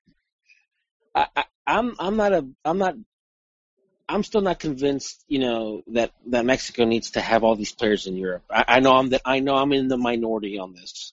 I'm in the minority too. I think uh, I think What? because because I think you know, and, and I and I and I and I sometimes I tweet this pic- picture out to these guys Yeah, that, that I still prefer I still prefer the team uh, uh, for, for the Mexican players to be in playing in Mexico with the base of the team playing in Mexico because I mean the, the problems the problems that you know and, and, and if you and if you think about it the past three World Cups have been won by European teams with their players playing mostly in their domestic leagues And mostly on one team.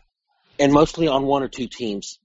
Now, Brazil, Argentina, you know, Uruguay, they're not. They, they, those guys have to beg European teams, like their national teams, to practice and to play together. So I mean, there's, it's no wonder why European teams are playing better at the in, in, in the global stage. Mexico does. Mex- Mexico doesn't. The Mexican player doesn't have to go to Europe to play. Exactly. I, I, I, I'm in the minority too. I'm always, I'm always arguing why does certain player need to leave so young to Europe. You know, what's, what's so bad about the Mexican league? Look at a player like Diego Reyes. At America, he'd already be a legend. You know, he, instead of just kind of riding the bench, performance here or there for his club, he'd be a regular starter in the Mexican league, a high quality league, and that form would have translated into better performance with the national team. To, to add to that, by the way, while we were at the mix zone, he answered a few questions about his uh, his uh, tenure at uh, Real Sociedad. Looks like, according to him, as soon as as far as he knows, he's a Porto player. So sounds like he's not going back. So Well, it was only on loan, so yeah, if uh, the other team didn't want to take him, then Yeah, but I'm back. I'm think I'm thinking he'd be a lot better off right now if he would have stayed at America, won another championship. You know, he he's already worn the captain's armband at the national team. He'd probably be one of the captains at America right now. how did that work out for Ochoa? What? You know, Oh yeah, the, the move. yeah. But Ochoa was in his late twenties when he went. Uh, But even, but even Ochoa it has not worked out that well for Ochoa. well, that's what I'm saying. So he said he just should wait, become a hero or whatever. But it didn't you know, I'm not going to fault the guy for wanting to earn a living Ochoa should have never one left it. at all. No, he should he should have gone a lot earlier. But um, yeah, that, I guess that's another point where we all can agree to disagree. No, Yeah, I have, I've never guys- had an issue with players guys can wanting to do disagree and be wrong, and you know I can just be right. all right, so to the Well, Ronnie, one, one of the things though, it's not really realistic though. What you're talking about though, you're the players, the best players aren't gonna. hey, we just got beat by a team that has all kinds Joel. of players in Europe. Joel has joined that us. right there puts that. that Greetings. What Fernando, Fernando, let's uh, Point, Fernando. let's let's let's just go ahead and let this rip. Hang on, Joel, you ready? What? Oh, yeah. oh, hang on, hang on. Woof What woof. just happened there, dude?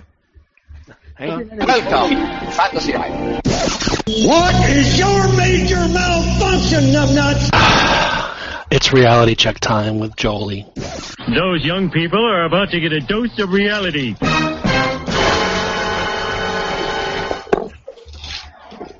Oh, Joel, Greetings. to the Seven Zero podcast. Greetings, everyone, ladies, gentlemen, Ronnie. Glad to be here. Now, did you oh, separate Ronnie in that because? well you there's a problem there. You should not be other glad at all for anything. Mexico just lost 7 0. Why are you glad for anything? Oh, is is Johnny here? Exactly. Johnny, yeah, Johnny Rico's with us. Oh, nice. No, I'm not. I'm not glad. Who said, who said I was glad? He's just he's just glad that he's on the podcast with us. We haven't had a full pod- podcast in a couple of weeks. Uh, although, although, like, I, I kind of have the whole "I told you so" thing going for He me right he he. It's just Holy's. Uh, uh, he's happy because you know we're all gonna get on the bear. Uh, what is it? The Bear Bus Club.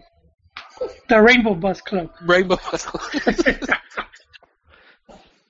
No, it's it's um, I, I'm numb to this pain now. Uh, for those of us that were around in uh, 02 to see uh, Mexico crash out of the World Cup, that that hurt the most. This was like, it, it's embarrassing, but not not to that level anymore. Joel, I think I need to make you feel better. You ready? Oh snap! Go on. Tienes el alma tipo bresciana, hueles a limpia rosa temprana. Guadalajara, Guadalajara, sabi sa pura Mojara. Did, did you guys? Did anyone else get that sense that Osorio lost the plot when he threw in Gullit? Pretty similar he had, no- to he had, he had Bofo. no choice. It was the it was the only move he could make. It was almost like Bofo coming in at the World no, Cup he, against Argentina. he he lost he lost the plot when he put in Dueñas in the starting eleven. He tried to fix that with Gullit Peña substitution, but it was you know too late. Yeah, but Juliet is not a a guy that he's not a recuperador by any means. It's just not. It's not what he does, and that's what they needed. They needed two And, of those and guys. Dueñas was just an extra body on the field. He wasn't contributing much either. Well, he didn't. Have, he couldn't because he couldn't. He was too busy chasing the ball. You you know what, gentlemen? For for other I, notes, I, I Osorio like takes, I like I like Gullit because he still. I mean, in this day and age, this guy still has a mullet. the and, soul and glow. And a soul glow. So you gotta I love this guy. He has, yeah, the, one of the best Jerry curls in history. There's no question. As you were saying, Joel. Yeah, Yeah, for I- other notes Osorio takes, like just going going at the group stage, look, looking at Mexico's matches, it seems like they kept making the same mistakes. It's like he never figured out a way to to patch the team up. The, the only difference was that, you know, for the other games, some of the strikers weren't on point. You had Donaldson and, and Cavani and some of these other guys just missing. And so it, I kind of saw it coming. Uh, I, I was still hopeful for a for a Mexico win, but I I had been I had been uh had been saying if, if we keep playing this way, we're we're gonna pay for it. Jolie, you you saying I told you so makes me think you see a lot of coming. Oh snap! No, no. Johnny, Johnny, it's Johnny just bringing the heat. Hoyley, Hoyley sometimes has the. uh He's like the you know the three eye raven. He can Oh. he can see these he can see these uh you know premonitions. You know. I. no, yeah, man. I, we had been talking about it with uh, me and You uh, realize, Joel, Johnny with the, with the 10A, the team that has like now the, the most realistic chance of of becoming the base of the national team, there's only one that can do it with the new 10A. Oh, You realize that, right, Joel? yes. It, it, it's, You know what uh, I'm talking? Yes. Yeah, you're right. We will need we will need a core group. This is something we had talked about, John, uh, a while back about. You know, usually you would have like we would have a group of players that play together. So we see it with Atlas, and then you had America players and and at one point Chivas players, and, and you know just playing together. Has- just it helps it. them. Yeah, it helps them mesh better, and and I think that that's what affected with with the whole rotation where I'm Hey, hating Chile. You Hey, know, Jolie, sorry guys guys, don't but we, got, we gotta either. sign off. We gotta take off pretty soon. All right, Fernando. Yeah. Thanks for joining us. Thanks for giving Yeah, us the inside Miguel. scoop. Don't don't drink and drive, Pern. Yeah. Yeah, You Fernando, take it easy. Yeah, you might spill your beer. Don't do it. Hey, hey, hey, Pern. Hey, Pern. Hey, hey, don't stop in any um, in any Rest stops. Uh, rest stops over there. Well, no. I was And if you see a hole in the door in the bathroom, don't put your hand in it. All That right? might Don't help. do it. That might help him sober up, though. All right, guys, I'm getting out of here. That was uh, Fernando Regino, our correspondent live from Santa Clara, California, giving us the inside scoop on the. Well, Joel, we were racking our brain. Do you remember uh, a time where Mexico looked this bad in your li- in your life? Yes, uh, during Ojitos Meza era, and they, they I don't know if you guys remember they had that one um they played the Confederaciones, and the team just looked they just against looked France. like For the against every tournament, they were and terrible, think, yeah, They even lost all three I think yeah, and that that team was just looking lost, and That's who I mentioned. Joel, that time, like they they lost four four nothing to England. They lost, and then in that tournament, they lost four nothing to France. They lost. They lost to Korea. They just, they just, just and terrible. I think to Australia as well, like 3-0. Yeah. they were just terrible. that that team was pretty bad. And this one, what what is sad is that it's it's touted as like the most talented group ever. So that that kind of sucks for that to happen. Yeah. It uh, was very unfortunate, but uh, maybe this is the the earth-shattering event that they need to realize that what they're doing, maybe they're they're doing it wrong. They got to figure it out. You, you know, and, and I was getting like, people kept saying I was hating because I just, a lot of the, the, um, the wins that Mexico was racking up, they were to be expected. You know, like, like Honduras, their side is pretty weak. El Salvador has like their third team after they lost players to, uh, you know, betting Being scandal. banned for two and- yeah, and then the other players they wanted more money and they they kicked them out of the team. No, and then even hey- even huh?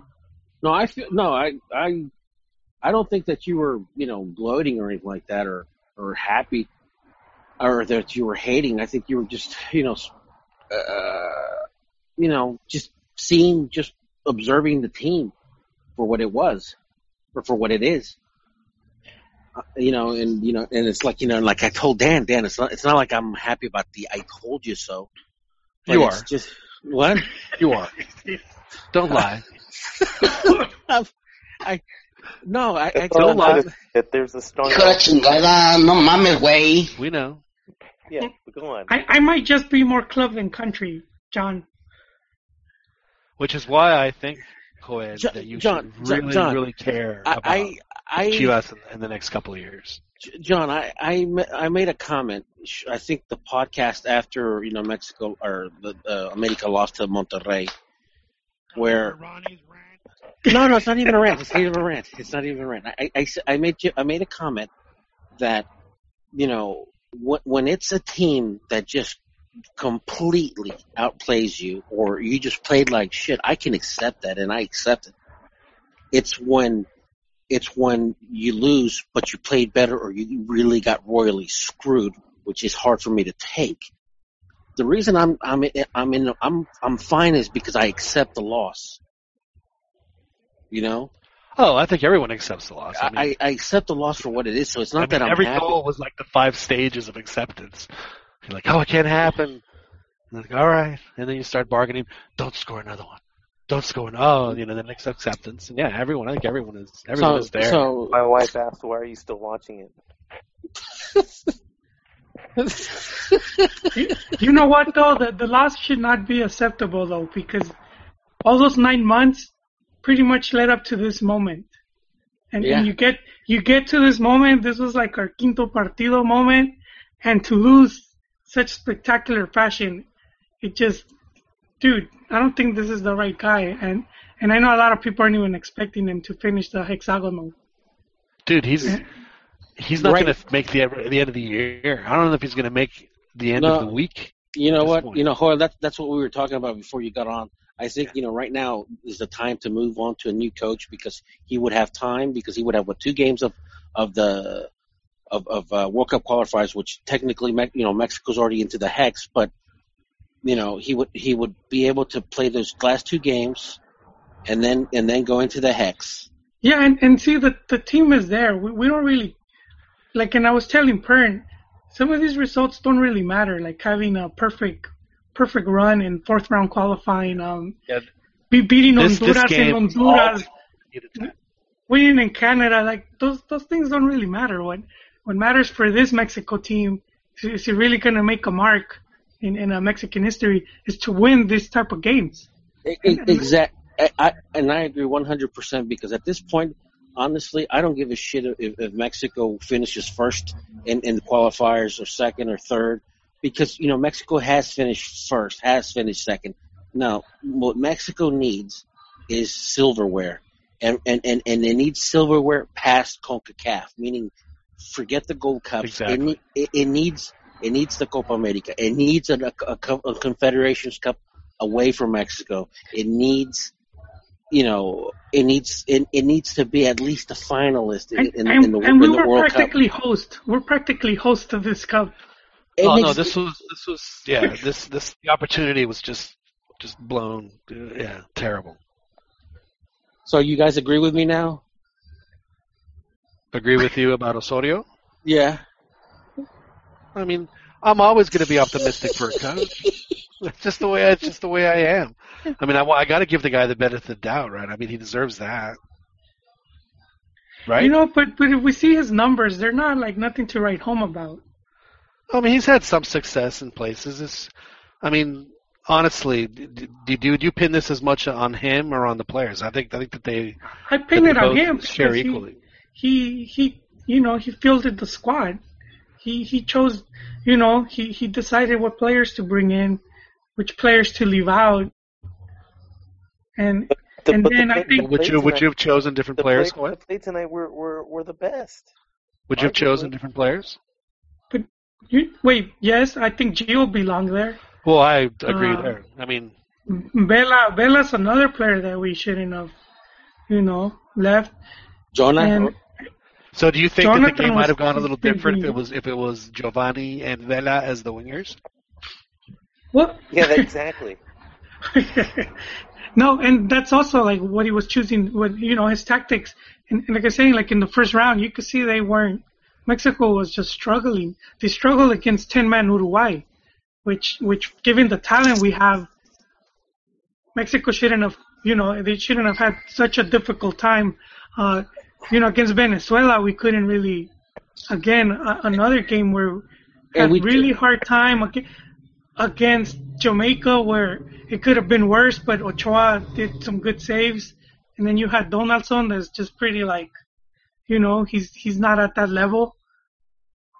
No, you're right because you know we had we had uh, we had chatted about that Hoyle that you know Osorio got it got it wrong against you know uh, Uruguay because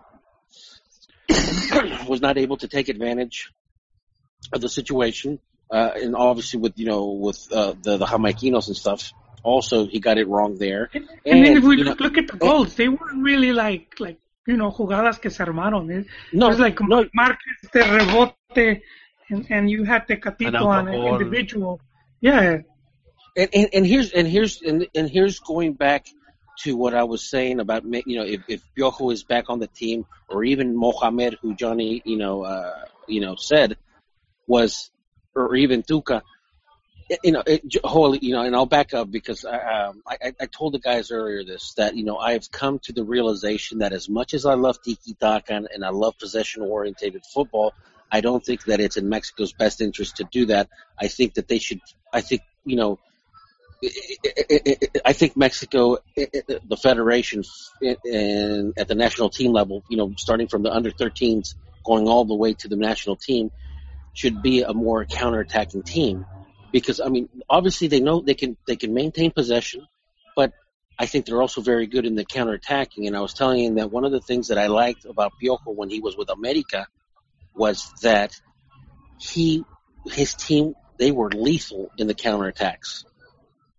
And and one of the things that pissed me off, especially against you know the Jamaica team, uh, the Jamaica game, was that we scored so early in the game, and it was and and, and even throughout the entire match, uh, you know, he kept pressing, he kept going forward, advancing the lines, and even Piojo said it at the beginning, you know, at, at the at the during the in the transmission, he's saying that you're in the driver's seat. You can control whatever you want, and and he's not, and and, and he wasn't doing it.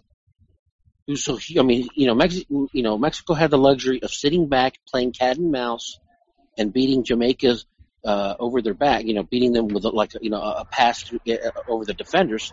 But yet we were the ones getting you know uh, taking advantage with those with those passes, beating our defenders. And I think that's just that was just piss poor uh, tactical, you know, setup from from Osorio. So I I think yes, players do have some of the blame, Now, but the now, way we just I'll were set ask up you and throughout the- a very serious question. Very serious. Yeah. Juan Carlos Osorio is is he the worst person alive right now? For a lot of fans, he is. Me- Is he the- Mexican fans easily turn on you. I, I've seen him do it to every coach, from from Lapuente para presidente to you know fu- fuera Lapuente. So not like for me, not really. I mean, he's he's he was Sec- doing second what, what worst he for thought. you? Second what worst he- guy. Nah, I'm, I can't really blame him. You know, Hey, because Joel, he, he Juan, did if what somebody, he thought Juan, was if best. somebody if somebody cut in front of you in Starbucks this morning, right? and and Juan Carlos Osorio loses seven nothing. Which guy is the worst guy in the world in that situation? John, my my parents taught me manners.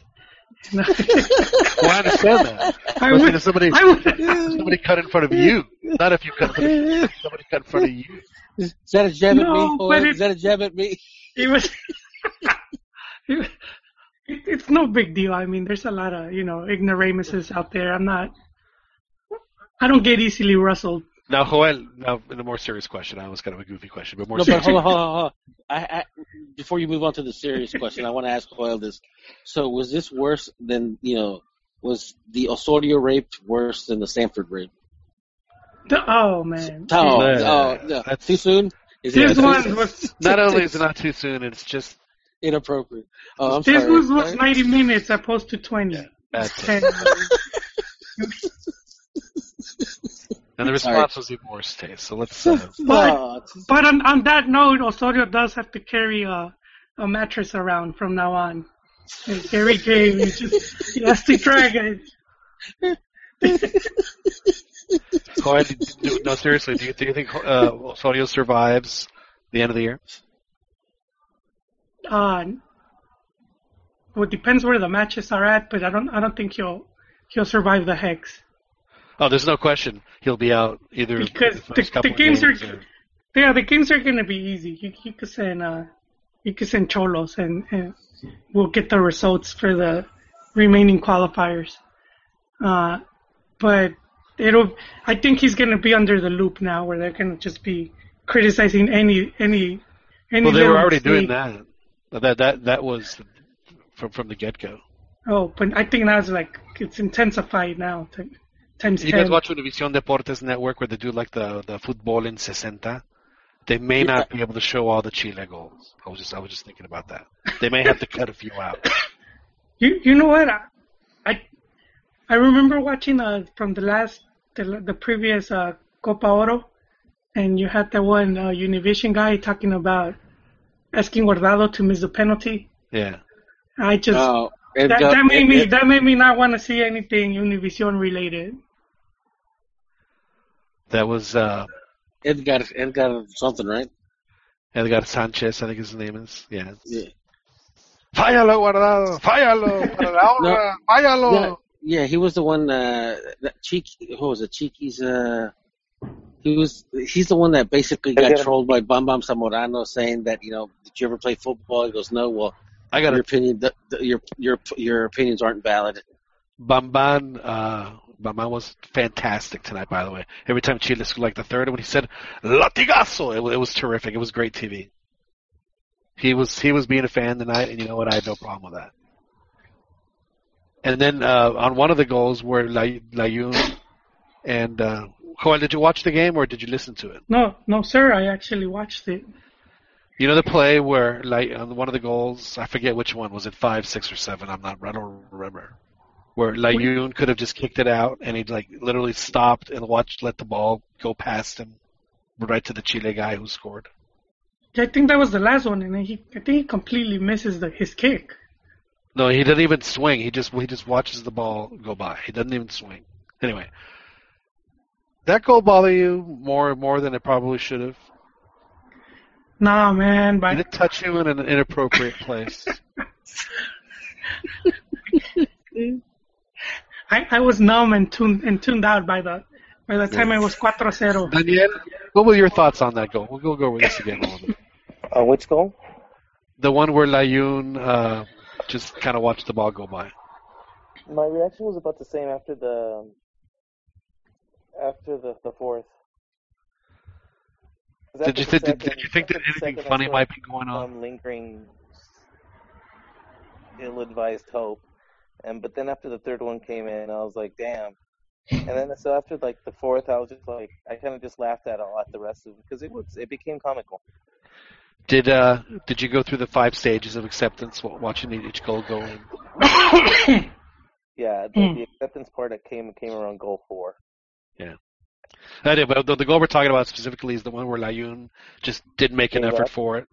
And you and I had talked earlier about how maybe we think it just looked a little weirder than it should have because it looked like he kind of let it happen.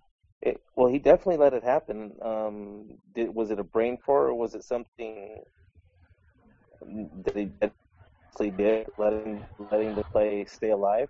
I don't know. I mean, but but yeah, no, he definitely let it go because he, because he absolutely had the the time and the space to get to the ball, so he chose not to not to go after it. So, It was disheartening, especially from, from does anybody think he may have had an ulterior motives for doing that? Or did it just maybe he's happen? tired of playing on the right and he's trying to get his. his Is that what it was? Go back to his left. But he played on the left the whole game. Uh, Well, I mean, not that you would know, because I mean, he was pretty much a turnstile. He was the traffic cone. I just think that just adds to the whole irony of it all. Well, I, I it just when I see a goal like that, and then I, I remember a couple of interceptions that a Pittsburgh Steelers threw in the Super Bowl, where that had to give a victory to Dallas. Plays that probably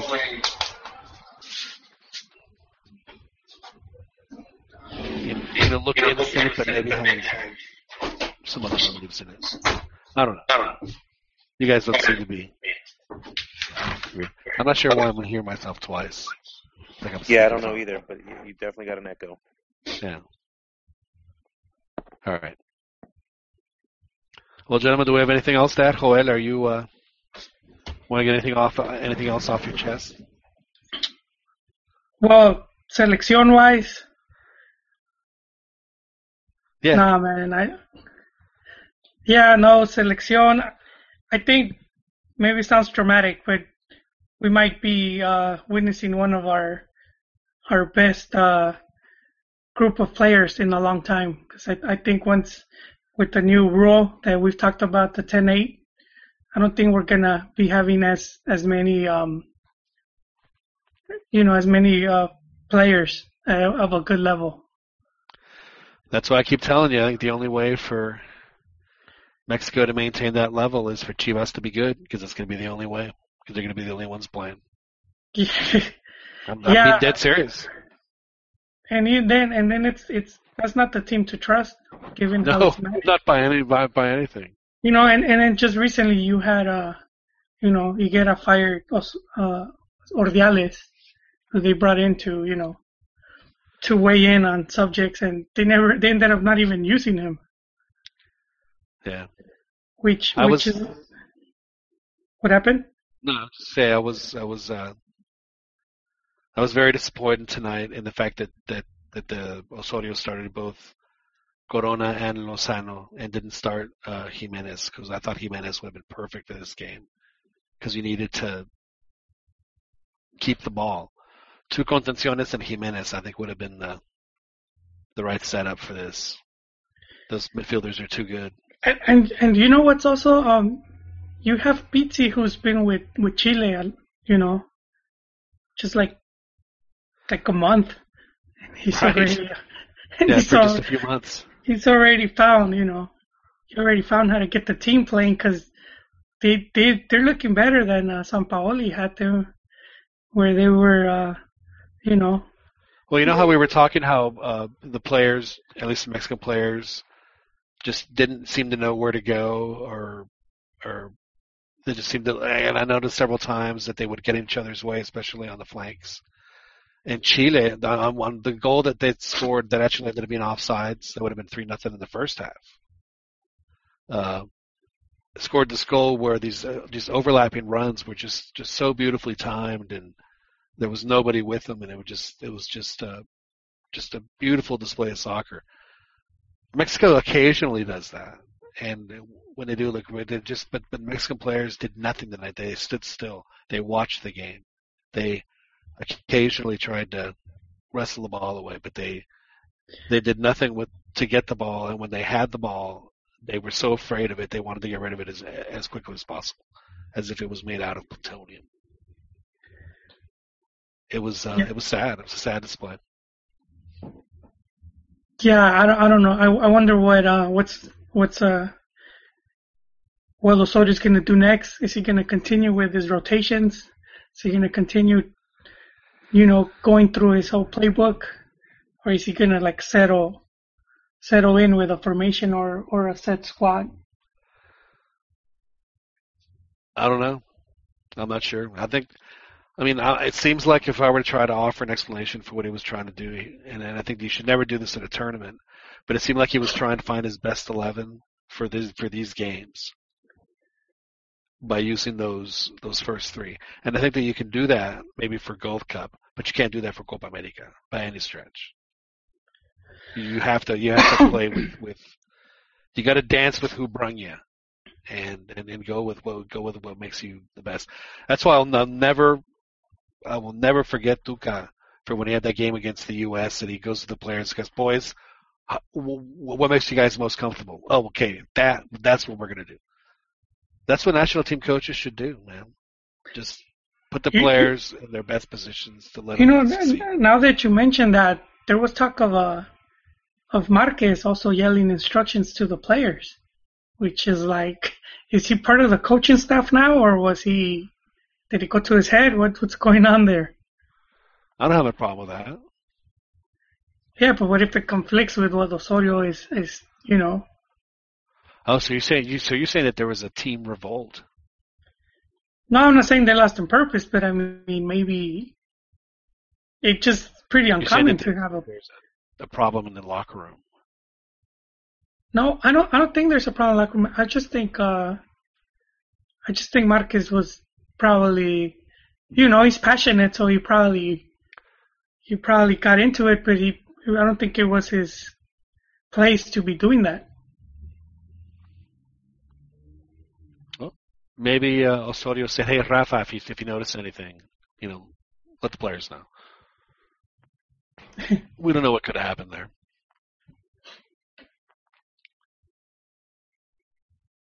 What if it was like uh, Yasser Corona that was that was yelling stuff? Would that be more?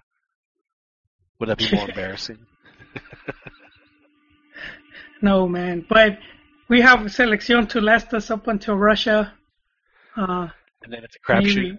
And then going into Qatar, we'll have a couple players still, but it's still worrisome with the 10-8 because even now we don't have like, you look at the top 10 strikers and we have like one guy who is, uh, Oribe Peralta and he's like 32 and that's, that's our only prospect. And so, I mean, we're just to have less and less players. Basically, that's what just the players need need a lot of times. They just need playing time. They just need to get, you know, they just need the minutes. So, so we see it with like our youth players do good in in the youth tournaments under 17, like under 20, and then they disappear. And and a lot of the a lot of the teams and a lot of the players they, they bested, those guys end up, you know, they end up in Liga MX or just overall doing better because they went back home and their teams their teams gave them, you know, they gave them a chance to to develop. That's why I keep I keep saying, uh, Joel, that if this with this 10-8 thing that's going to happen, the uh, but, there, but there you are know all, what? we only have one hope, Joel. Somos leyenda del fútbol mexicano. They need to fulfill their destiny. But but you know what? I, I that was my hope, but I, I've become very pessimist, and the team has that that you know the structure of the, of that club has been, you know they they just turned it upside down recently. They let go of uh they let go of Jose Luis Real, who I know there's there's a lot of people that don't they don't like his work, Well, but he'll be back, won't he? it's Don't they like fire him and rehire him every he, six he months? actually took a job with Toluca. No, well, he'll be. It doesn't mean anything. You know he'll be back. I mean, seriously, how many times has that guy been fired and rehired? Honestly, he's the- he's the the Bombero Luna of of well, who that's, knows? That's but, I who mean- needs to coach the team. But but they're looking into like changing their whole youth system, and they were they were talking about bringing in some Argentines, some more of Why uh, don't they bring in Almeyda's someone like Why do they always have to bring Argentines or Dutch or whatever? I don't know. You know, why don't they why don't they let Ramoncito teach And then for a bit? also, John, I don't trust this partnership with uh, Grupo Pachuca and Slim. And I know I, my fellow Chivistas are like through the roof because you know we're excited with the names. You see the Gullit and the Gallitos, and, and and it's like you know we see contender and and we forget, but it comes at a price, and it's I, I think Chivas is being used to uh you know they're gonna test the market with the whole internet thing, which is uh that's where So Slim they're not comes gonna- in they're not going to be on TV at all. just for the away games. And uh, so and, and the U.S. in the U.S. so- Univision has that yeah. it's such a bad decision. it's it's you know and you know they're streaming they're online who who owns the biggest internet provider in Mexico it's Carlos Slim who who has stock in Grupo Pachuca it's Carlos Slim and it's like you can't if you're gonna use Chivas else has a TV station, right? Like Claro Sports, isn't that his? Didn't they Oh, out, I- just outbid? Yeah, they're the ones that outbid uh, Televisa and, For the and Olympics? For the Olympics. Them and Yeah. ESPN Deportes. But you know, and he was just doing like about a year or two years ago. Uh, they were doing like the Fundación Telmex, and they brought in uh, Mark Zuckerberg to Mexico, and they were all talking about there's like 60 million people that don't have internet in Mexico, and they're trying to get, you know, internet to them. Now it's not. It's obviously not going to be free.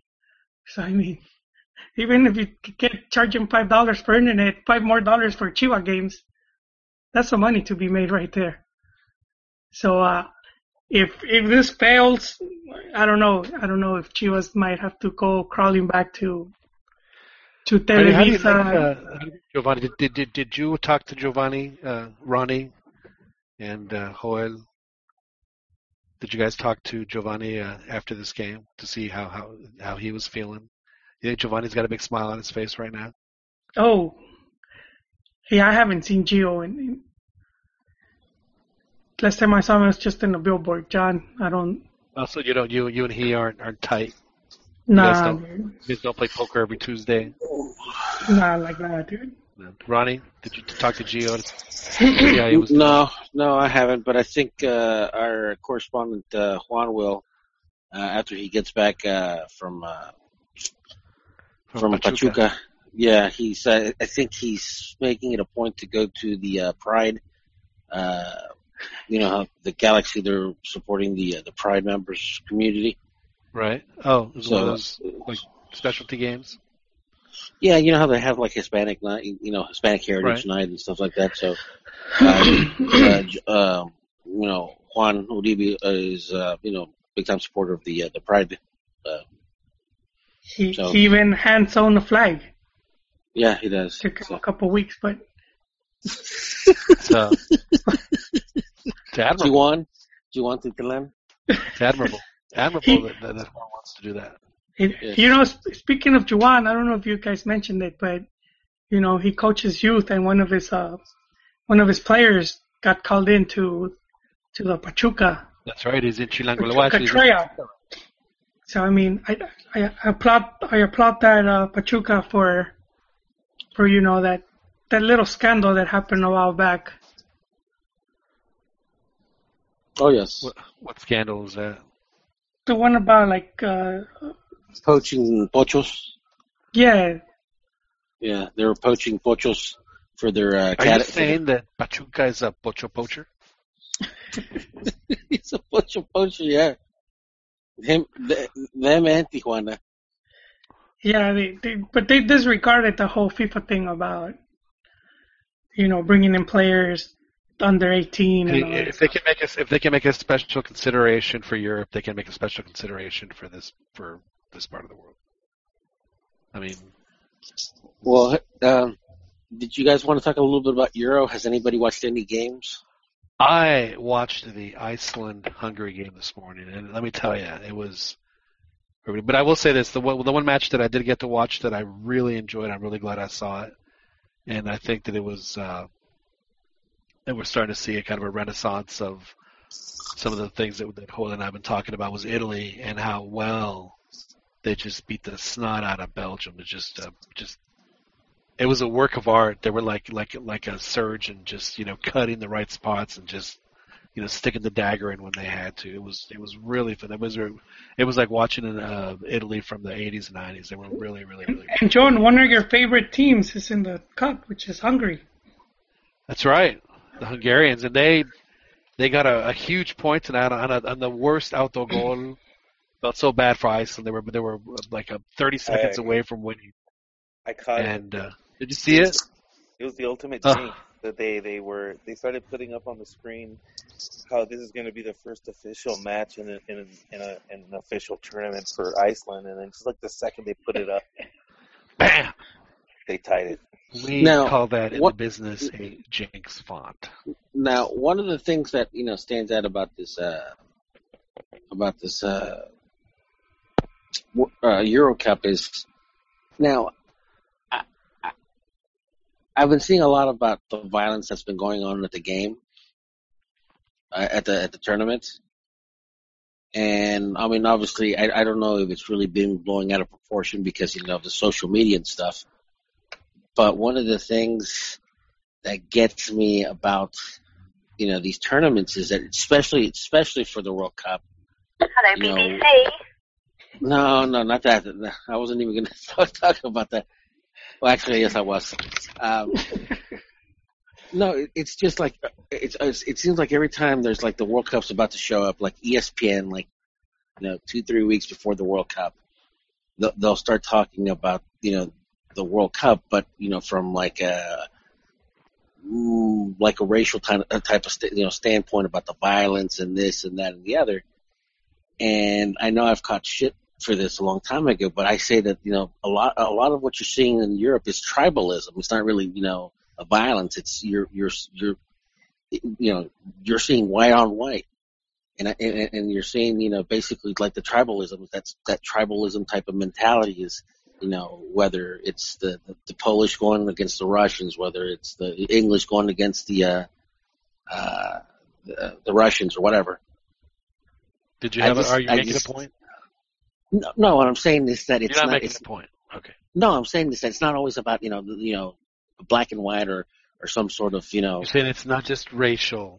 No, no. I, I think I think you know what you're seeing in, And in, is the, it in the Euro. tribalism, or I guess it's tribalism, nationalism, are they kind of the same thing? Oh, well, I mean, you can. I guess you could call it nationalism, but I, I'm just saying that it's just it's like a mob menta- a mob mentality. It's that you're just you know you're you're um, you're there with your boys and you're just trying to you know you know fuck with the other guys. Well, you know, the But, you know- combination of, of nationalism, racism is pretty awful. Yeah, but I, I mean, at, at what point are you saying you know like you know if the English attack you know the the Russian what is it? Is it racism? It can be. Why would why why why does it have to be anything other than just one group attacking another? Why does it have to have a label? Why does it have to be My point. My point exactly. What is your You know, point? but Sounds like I I'm- made your point. no. Excuse me.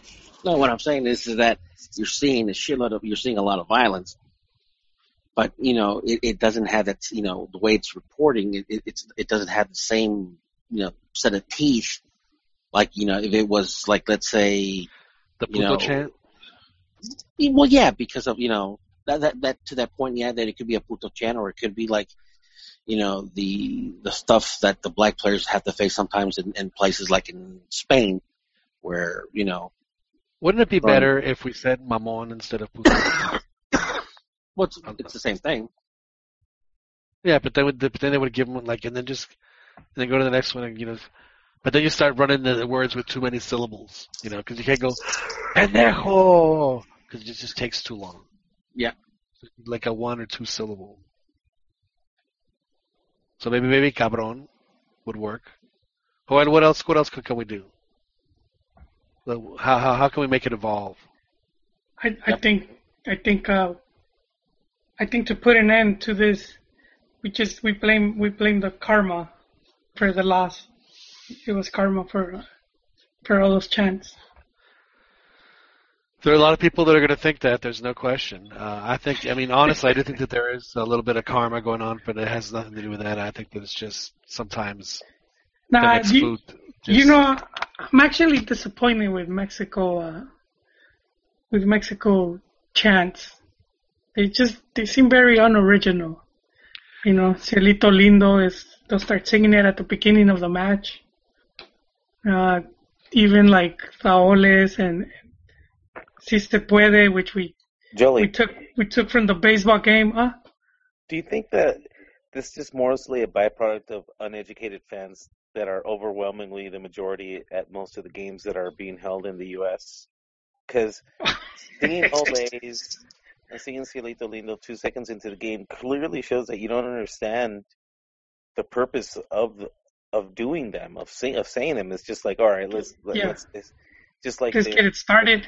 Just like they're gonna break up the the the Yeah, but to be in all honesty, Dan, that and like the, like especially for the moleros, the Cielito Lindo, the crowd has to be prompted to sing it. They'd like, I- es minuto treinta, es tiempo para Cielito Lindo. And You beat me to it, John. I was actually in the stadium when that happened.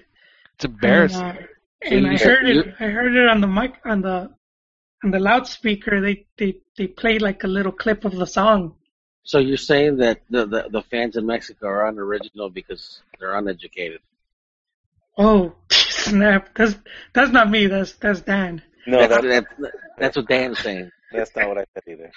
I, I said I'm disappointed because we have You're we terrible have so what- tonight. What did he say, Dan? I'm saying that the fans that are going to the games don't know uh, the nuance of some of these chants, and maybe they're not that great of uh, soccer fans. So you're saying that they don't have any manners and that they're uneducated. That's what No. you're saying. No. Okay. They they did throw beer on some of those poor Chilean players. They did look They were on thirsty the though. sideline. And after the after scoring so many goals, I'm sure they were thirsty. That is true. They did work up. They did work up quite a quite a thirst, So I'm sure they were just trying to, you know, and all have- that celebrating they were doing. yeah, exactly. no, You're but absolutely but you know like going back, you know like I think Mexico has is way more original than than I don't know what happens at the soccer level, but you know we have like great great writers like Agustin Lara, you know Jose Alfredo Jimenez, you know to name a few. where it's like we, you could take inspiration because if you see like a lot of times um when you see like songs like in Argentina, a lot of times they they, they copy them from from songs like uh Fito Paez is one of the guys where they they borrow a lot of like his lyrics or or like the tune of it. The melody, yeah. Yeah, and you're right. and we have all this great material to do all this stuff and it's like Yeah, you know, you're right. You're right. You know, I mean, because the English, the English and the Argentinians are the like the best at at at, at uh, those chants because they use a lot of popular culture. Um, to, and, and for some reason, I don't know why Mexico, you know, Mexico doesn't do that as much. I, Cons- I actually really cons- liked the fua because I thought that was um, very yeah, I, I of- agree. I agree of with that. of the cleverness of, of of of the sense of humor that that that, that Mexicans have. You know, um, you know, John, just- I'm gonna I'm gonna take Daniel's answer and make it my own. When you when you said when you said how it, the the puto chant could evolve, just turn it into fua and and make it when our keeper kicks it. You know, it, it was funny when it when I I was there at the city when it, when they broke it out while it was while they were doing it. The while it, it I know it didn't last, but it it was funny. People were laughing hysterically when they were doing it because everybody knew and everybody had seen the video. And it's just like it, it's funny and it made it fun and and that's completely not offensive. You, you know, you could get a group Kind of like like- I like you have you have like Villa's Army. You could get them to start doing it, and then it, it becomes a thing. You know, when when you have a big enough group that it, they do it consistently. That'd be the only thing that I could think of that's but I don't know if it's even relevant anymore the FUA. I mean And Dan, for the folks that don't know, why don't you explain the the Fuwa chant? FUA was basically um there's a I, I guess, and correct me if I'm wrong, but a lot of the media or a lot of the there's always seems to be cameras capturing drunk people in Mexico. Uh, so they like to. Uh, so this particular uh, YouTube clip had this guy talking about FUA, and then they let him elaborate as to what it means and what it what it stands for and what it Fat, drunk, and stupid is no way to go through life, son. Exactly. Um, but apparently, you know, this FUA is kind of like, you know, where you get that extra gear from, with that that that, that sense of ins- that that little bit of inspiration that's needed, um, that little bit extra that you need. FUA. So it's like your second wind, your third gear, your fifth gear, your sixth gear. Just like they added, like just that hidden something that that, it's you like need when to the, when, when when the blow kicks in. All right, gentlemen, I'm in the East Coast. I'm gonna call it a night. Ronnie, it was a pleasure. Yeah. Thanks for joining us. Sleep well. Yep. Later, guys. And uh, I don't want to say it, but I told you go. So. Oh, good night, Ronnie. Okay, later, guys. That was Ronnie De Luna, and uh, fresh in the glow of his of his prediction that has come true that that Juan Carlos Osorio was uh, not the ideal choice for the Mexican national team. This day, we were gonna judge him. This tournament was this It's was true. his test. It's true. Well, most of us said we were going to hold judgment until Yeah, I, I think everybody said that. I don't there's any question that everyone knew that the But but you know the what? There was a, and the Canadas were just there was a big segment that were you know that se estaban dejando llevar because you were talking about 22 games, you know this whole streak. Even though the streak was stringed together with three coaches, but you know we were riding on that that wave. Well, I think there was something to that as far as the team itself, because it was generally the same group of players. It was, but those games were also uh, just like a steady diet of CONCACAF teams. So Yeah, I think that's the overwhelming. And and in the Moleros when we faced like what was it Somalia's under 23. right. No, it was. Uh, you know, I just it's just it's unfortunate. I mean, I don't, I don't wish ill will on the guy. I don't think anybody does, but I don't think anyone expects to to lose like this and and not have consequences. I think that's the You know, John, I feel I feel what he does is more apt at the club level because you you work with your group of players on a daily basis. You play on a weekly basis. You have more time to they have more time to gel and and adjust and, and learn learn all the you know You know, actually, learn I system. thought it would be the opposite. I thought that, you know, for someone like that, you know, you you uh, know, expect, having the expectation that the players are going to be at a certain level, you know, the, I, I can understand making adjustments depending on who you're playing. I think that that, you know, sometimes might be a smart way to go, but uh, it just for for whatever reason, I guess it just uh, didn't work for him at least in this game, and you know, it's. uh I haven't looked at the, like the media tempos and stuff, but I'm sure all the criticism is going to be super harsh, and as it should. And it's going to. We're, we've been very harsh. I I don't. You know, the, the, this the, the what the reality. What do y'all? Can I tell y'all what's going to happen? Can I put on my oh yes my yes. Carnac hat and tell y'all what's going to happen? You know who's going to win the Copa America? Oh, don't say the U.S., John. You would just finish You putting more nails in that coffin. Huh? I'm not going to say anything, but I'm not going to say anything. Thank- Oh man, favorites. I think favorites by far is still Argentina. Um, Messi's very determined to win it. He has like this will be his consolation prize, since you know It's who knows if he him, can though. get a World Cup, huh? It's not just him, Jolie. The Argentina's desperate for some silverware. Oh yeah, agreed. But it's it's the spotlight's on him though because he he gets compared to Maradona. He he's seen as the best player, you know, In the world. in the world. So they want him to carry the team, and and but it's like you said, it's. I was looking at their cambios today. It's just ridiculous. They they bring in Kun Agüero and like Erik Lamela, Yeah.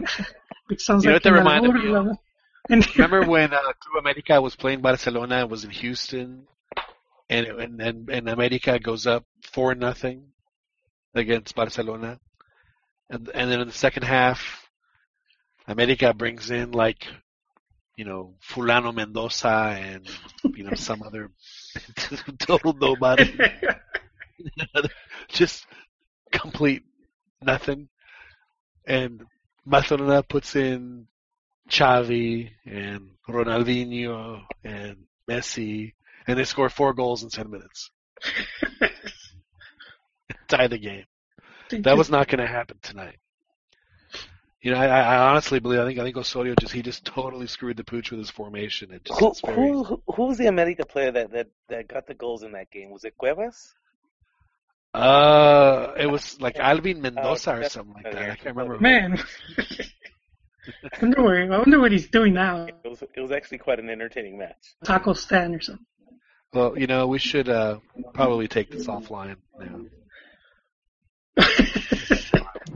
Yeah, it's it's, it's actually kind of late for me as well, actually. So But uh, Joel, if you want to stick around, I would, sir. I think because uh, I got caught up in work and I didn't get a chance to to uh, publish the um, the gentleman's. So we might have to tweak it.